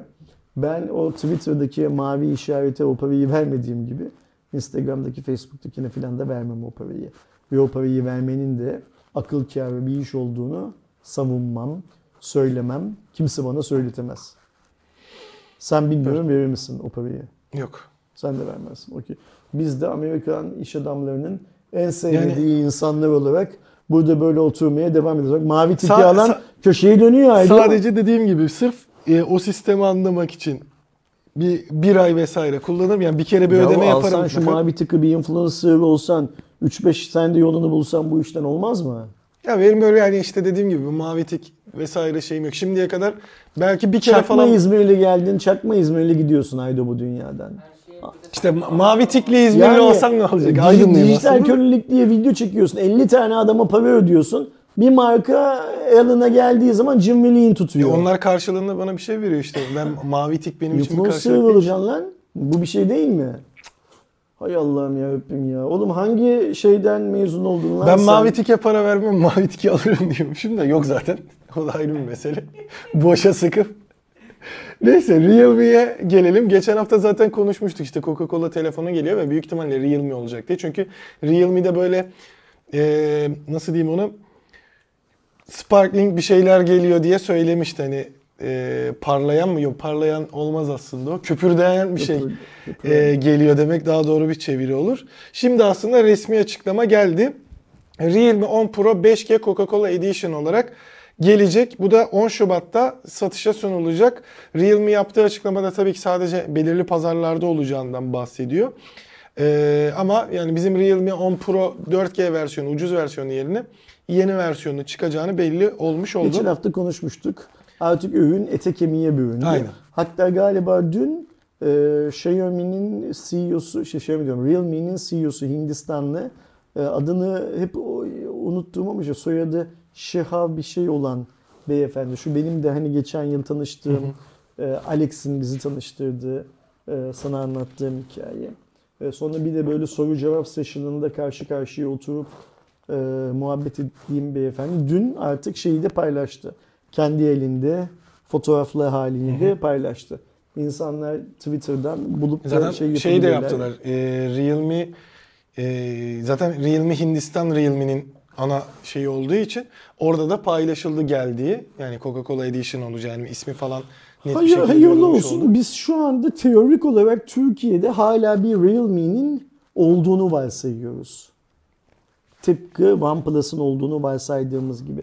Bu varsaymak ne demek? Geçen hafta falan konuştuk. İşte Oppo Türkiye'den çıktı çıkıyor filan hikayelerinde çıkmıyoruz. Bu arada Görevimizin şey demişken e, söylemeyi unuttum. Onu da ufak olarak bahsetmiş olayım. Samsung S23 lansmanı hemen sonrası e, iki yerden yani dalga geçme tepkisi geldi. Biri OnePlus'ın Amerika hesabı bunlar hani ne kadar gereksiz ve fiyat noktasında şey olduğunu paylaştı. Şey de eski OnePlus'ın kurucusu şimdi Nothing Phone'u yapan da CarPlay'de bir şey paylaştı. Ee, hani memnun musunuz bu şeylerden falan diye. Orada çoğunluk hani çok sevmediğini, ilgisini çekmediğini falan çıkarmıştı. Okey. Eskiden Apple'la dalga geçen Samsung'un Apple'laşması gibi bir süre sonra OnePlus'la Nothing Phone'un da Samsung'laştığını görürüz. Bu onun şeyine de. OnePlus ona bayağı yaklaştı. Yani aynı işi yapıyorsun. Artık ürünü çeşitlendiriyorsun Samsung'un yaptığı gibi. Fiyatı arttırıyorsun ama Samsung'la dalga geçiyorsun. Çünkü niye? Karaktersizsin. Çünkü eskiden karakterliydin OnePlus olarak. Bir karakterin vardı. Senin de markanın da yani senin dediğin markanın da ürünün de senin ürününü kullananların da bir imajları vardı değil mi? Ürüne zor ulaşılıyordu, ürün çok iyiydi, ürün çok ucuzdu. Hatta neydi çıkış noktan davetiye yöntemiyle satıyordun bilmem ne filan filan. Şimdi geldiğin noktada Samsung'un birebir karbon kopisisin, CC'sisin ama Samsung'u eleştiriyorsun. Seni yaratan adam da gitti. Samsung'un aynısını yapacak yakın bir süre sonra. Şu an yapamıyor. Finansal yeterliliği olmadığı için. Nothing Phone'la. O da aynısını yapacak. O da ama Samsung'u eleştiriyor. Çok güzel. Ne ne güzel günlerdi o eskiden hep beraber Apple'ı eleştirdiğimiz günler Erdoğan sadece. Aa, Eski layık günler miydi onlar? Güzel olanlar. Days. Işıklı Ay, süper. Her neyse. Ben bu Realme'nin Coca-Cola Edition'ını merak ediyorum. Ee, eğer hala Realme Türkiye diye bir şey varsa bir tane tedarik etsinler Allah aşkına da görelim cihazı. Evet. Benim sorabileceğim Realme tarafında görevimin başındayım diyebilen kimse yok çünkü ne yazık ki. Aynen. Realme'deki arkadaşlarımız ya işsizler, işte bir tanesi Samsung Türkiye'ye geçti, hayırlı olsun. Ama sorabileceğim başka kimse yok. Ee, çok merak ediyorum. Türkiye'ye de gelir mi? En azından Sanmıyorum da. sembolik bir tane gelir mi? Ya da işte kapaktan çıksın. Bir tane şey getirir mi? Coca- Tor- Coca-Cola tor- getirsin. Torbacı, ithalatçı falan getirir mi? Onlar getirir tabii ki de. Onlardan belki Ama olur şey olsun. Bir tane değil getirecekleri yani böyle hani resmi olarak getirip satarlar mı filan. Gerçekten çok merak ediyorum. Ee, benim elime alıp denemek isteyeceğim, kullanmak isteyeceğim bir telefon olur bu. Ne olduğuna bakmak açısından. Çünkü geçen hafta da anlattık ya orada ortada bir kültür hikayesi var yani. Coca-Cola bir kültür bir daha baştan anlatmayalım bunu. Realme için büyük balık böyle bir iş yapmak. Hindistan'daki arkadaşların tamamının tebrik edilmesi lazım bence. Şey. Çok haklı Doğuş. Başarılı olurlarsa tarihe geçerler. Yani Realme zaten Hindistan'da başarılı bir marka.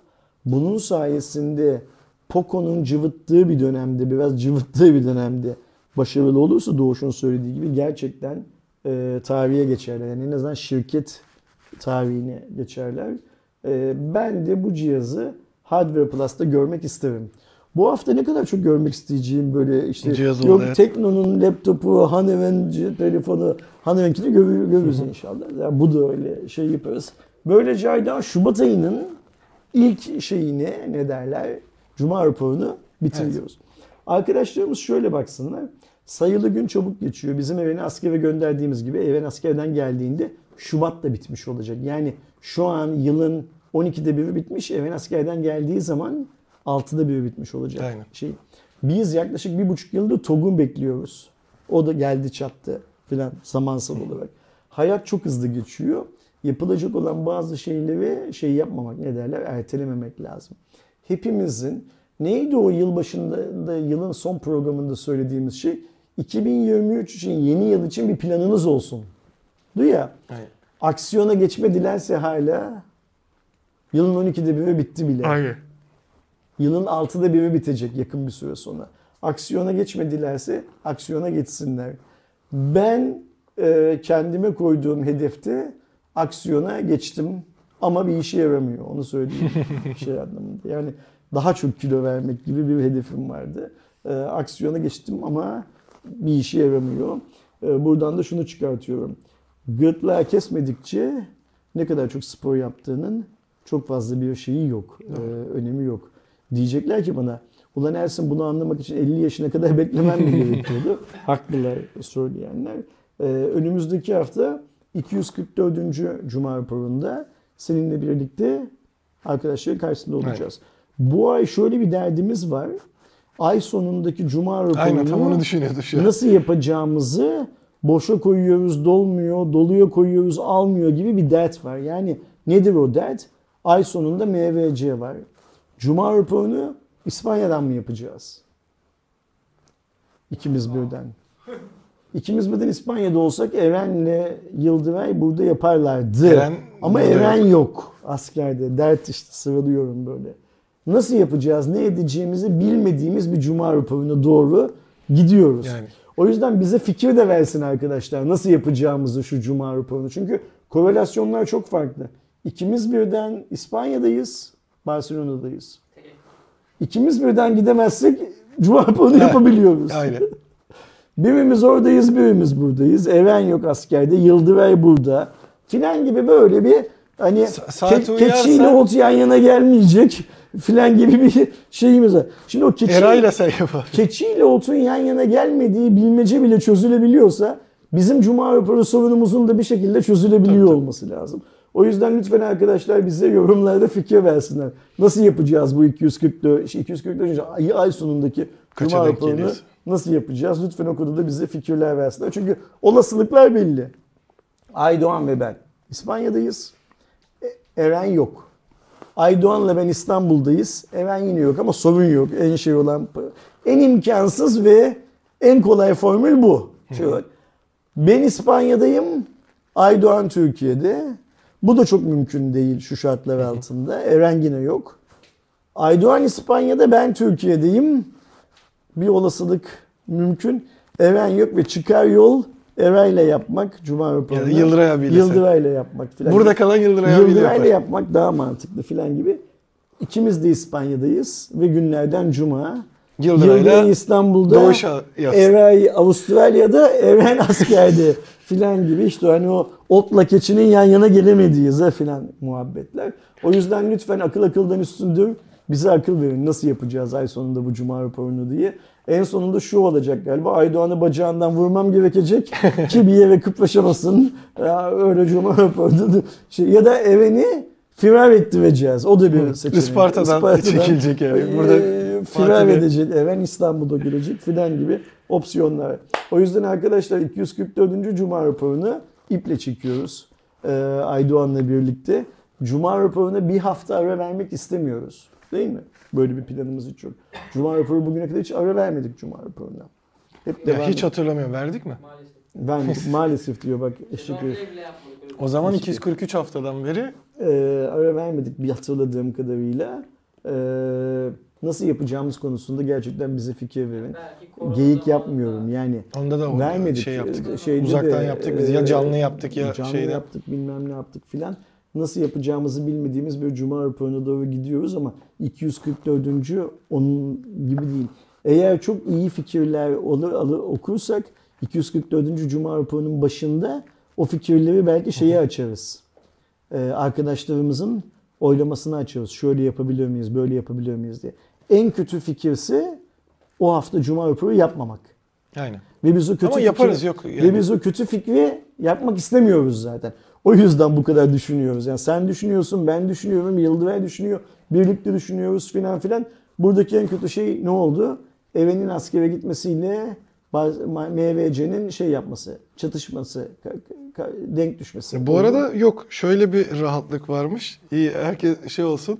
Relax Ee, diyorsun? Evet çünkü benim oraya ya şu anki benim kendi biletimde gidişim cumartesi dönüşüm perşembe. Ha sen en azından cumaları şey İki cumada İstanbul'da olduğum kesin benim Okey, şeyime göre. O zaman niye ne yapacağız ne yapacağız Aynen. diye dolanıp duruyorsun ofisin içinde beni de panikletiyorsun. Şu an sen deyince sanki bir hafta denk geliyormuş gibi geldi. Hep denk geliyordu çünkü. Ha, suçlu yine ben oldum ya. Biraz önce şeyde de suçlu bendim. Neydi o? Ee, hanımın önünde miydi? Tekne, Tekno'nun önünde de suçlu bendim. Ne soruyorsun lan hangi ürün olduğunu söyleyeceğiz işte diyordun. Şimdi burada da suçlu benim. Yusuf Yusuf atan benim çünkü. Nasıl yapacağız nasıl yapacağız bu işi cuma yapalım. Okey tamam. Sorun yokmuş arkadaşlar. Verin gitsin. Koy verin gitsin o zaman. Aydoğan çözmüş. Önümüzdeki hafta panik olursa sen hale anlatırsın millete. Millet nasıl yapacağız bu işi? Bir akıl verin falan diye. 244. Cuma raporunda görüşünce çok uzattık böyle Aynen. bir şey. 244. Cuma raporunda şey buluşunca kadar kendinize iyi bakın. Ara ara cıvıklaştığımızın, böyle işin ciddiyetini yerlere indirdiğimizin falan farkındayız ama inanın sizin de yanınızda Aydoğan olsa siz de bundan daha iyisini yapamazsınız arkadaşlar. Yani en fazla seviyeyi ayak bileği de tutabilirsiniz. Eğer bu adamla birlikte program yapıyor olsanız en az ya o yüzden hani bana kızmasınlar, bu sana kızsınlar diyerek yapıyorsun. ne fark eder? Ayak dedin ya. Ha bilek boyu o yüzden. Yine yukarıda kalıyor diyorsunuz seviye o kadar düşmüyor. Okey. Güzel espri. Ben espriyi anlamadığım zaman da espriyi anlatan iş arkadaşlarımın olması çok güzel e, şey anlamında. Önümüzdeki hafta görüşünceye kadar kendinize iyi bakın. Hoşçakalın. Hoşçakalın.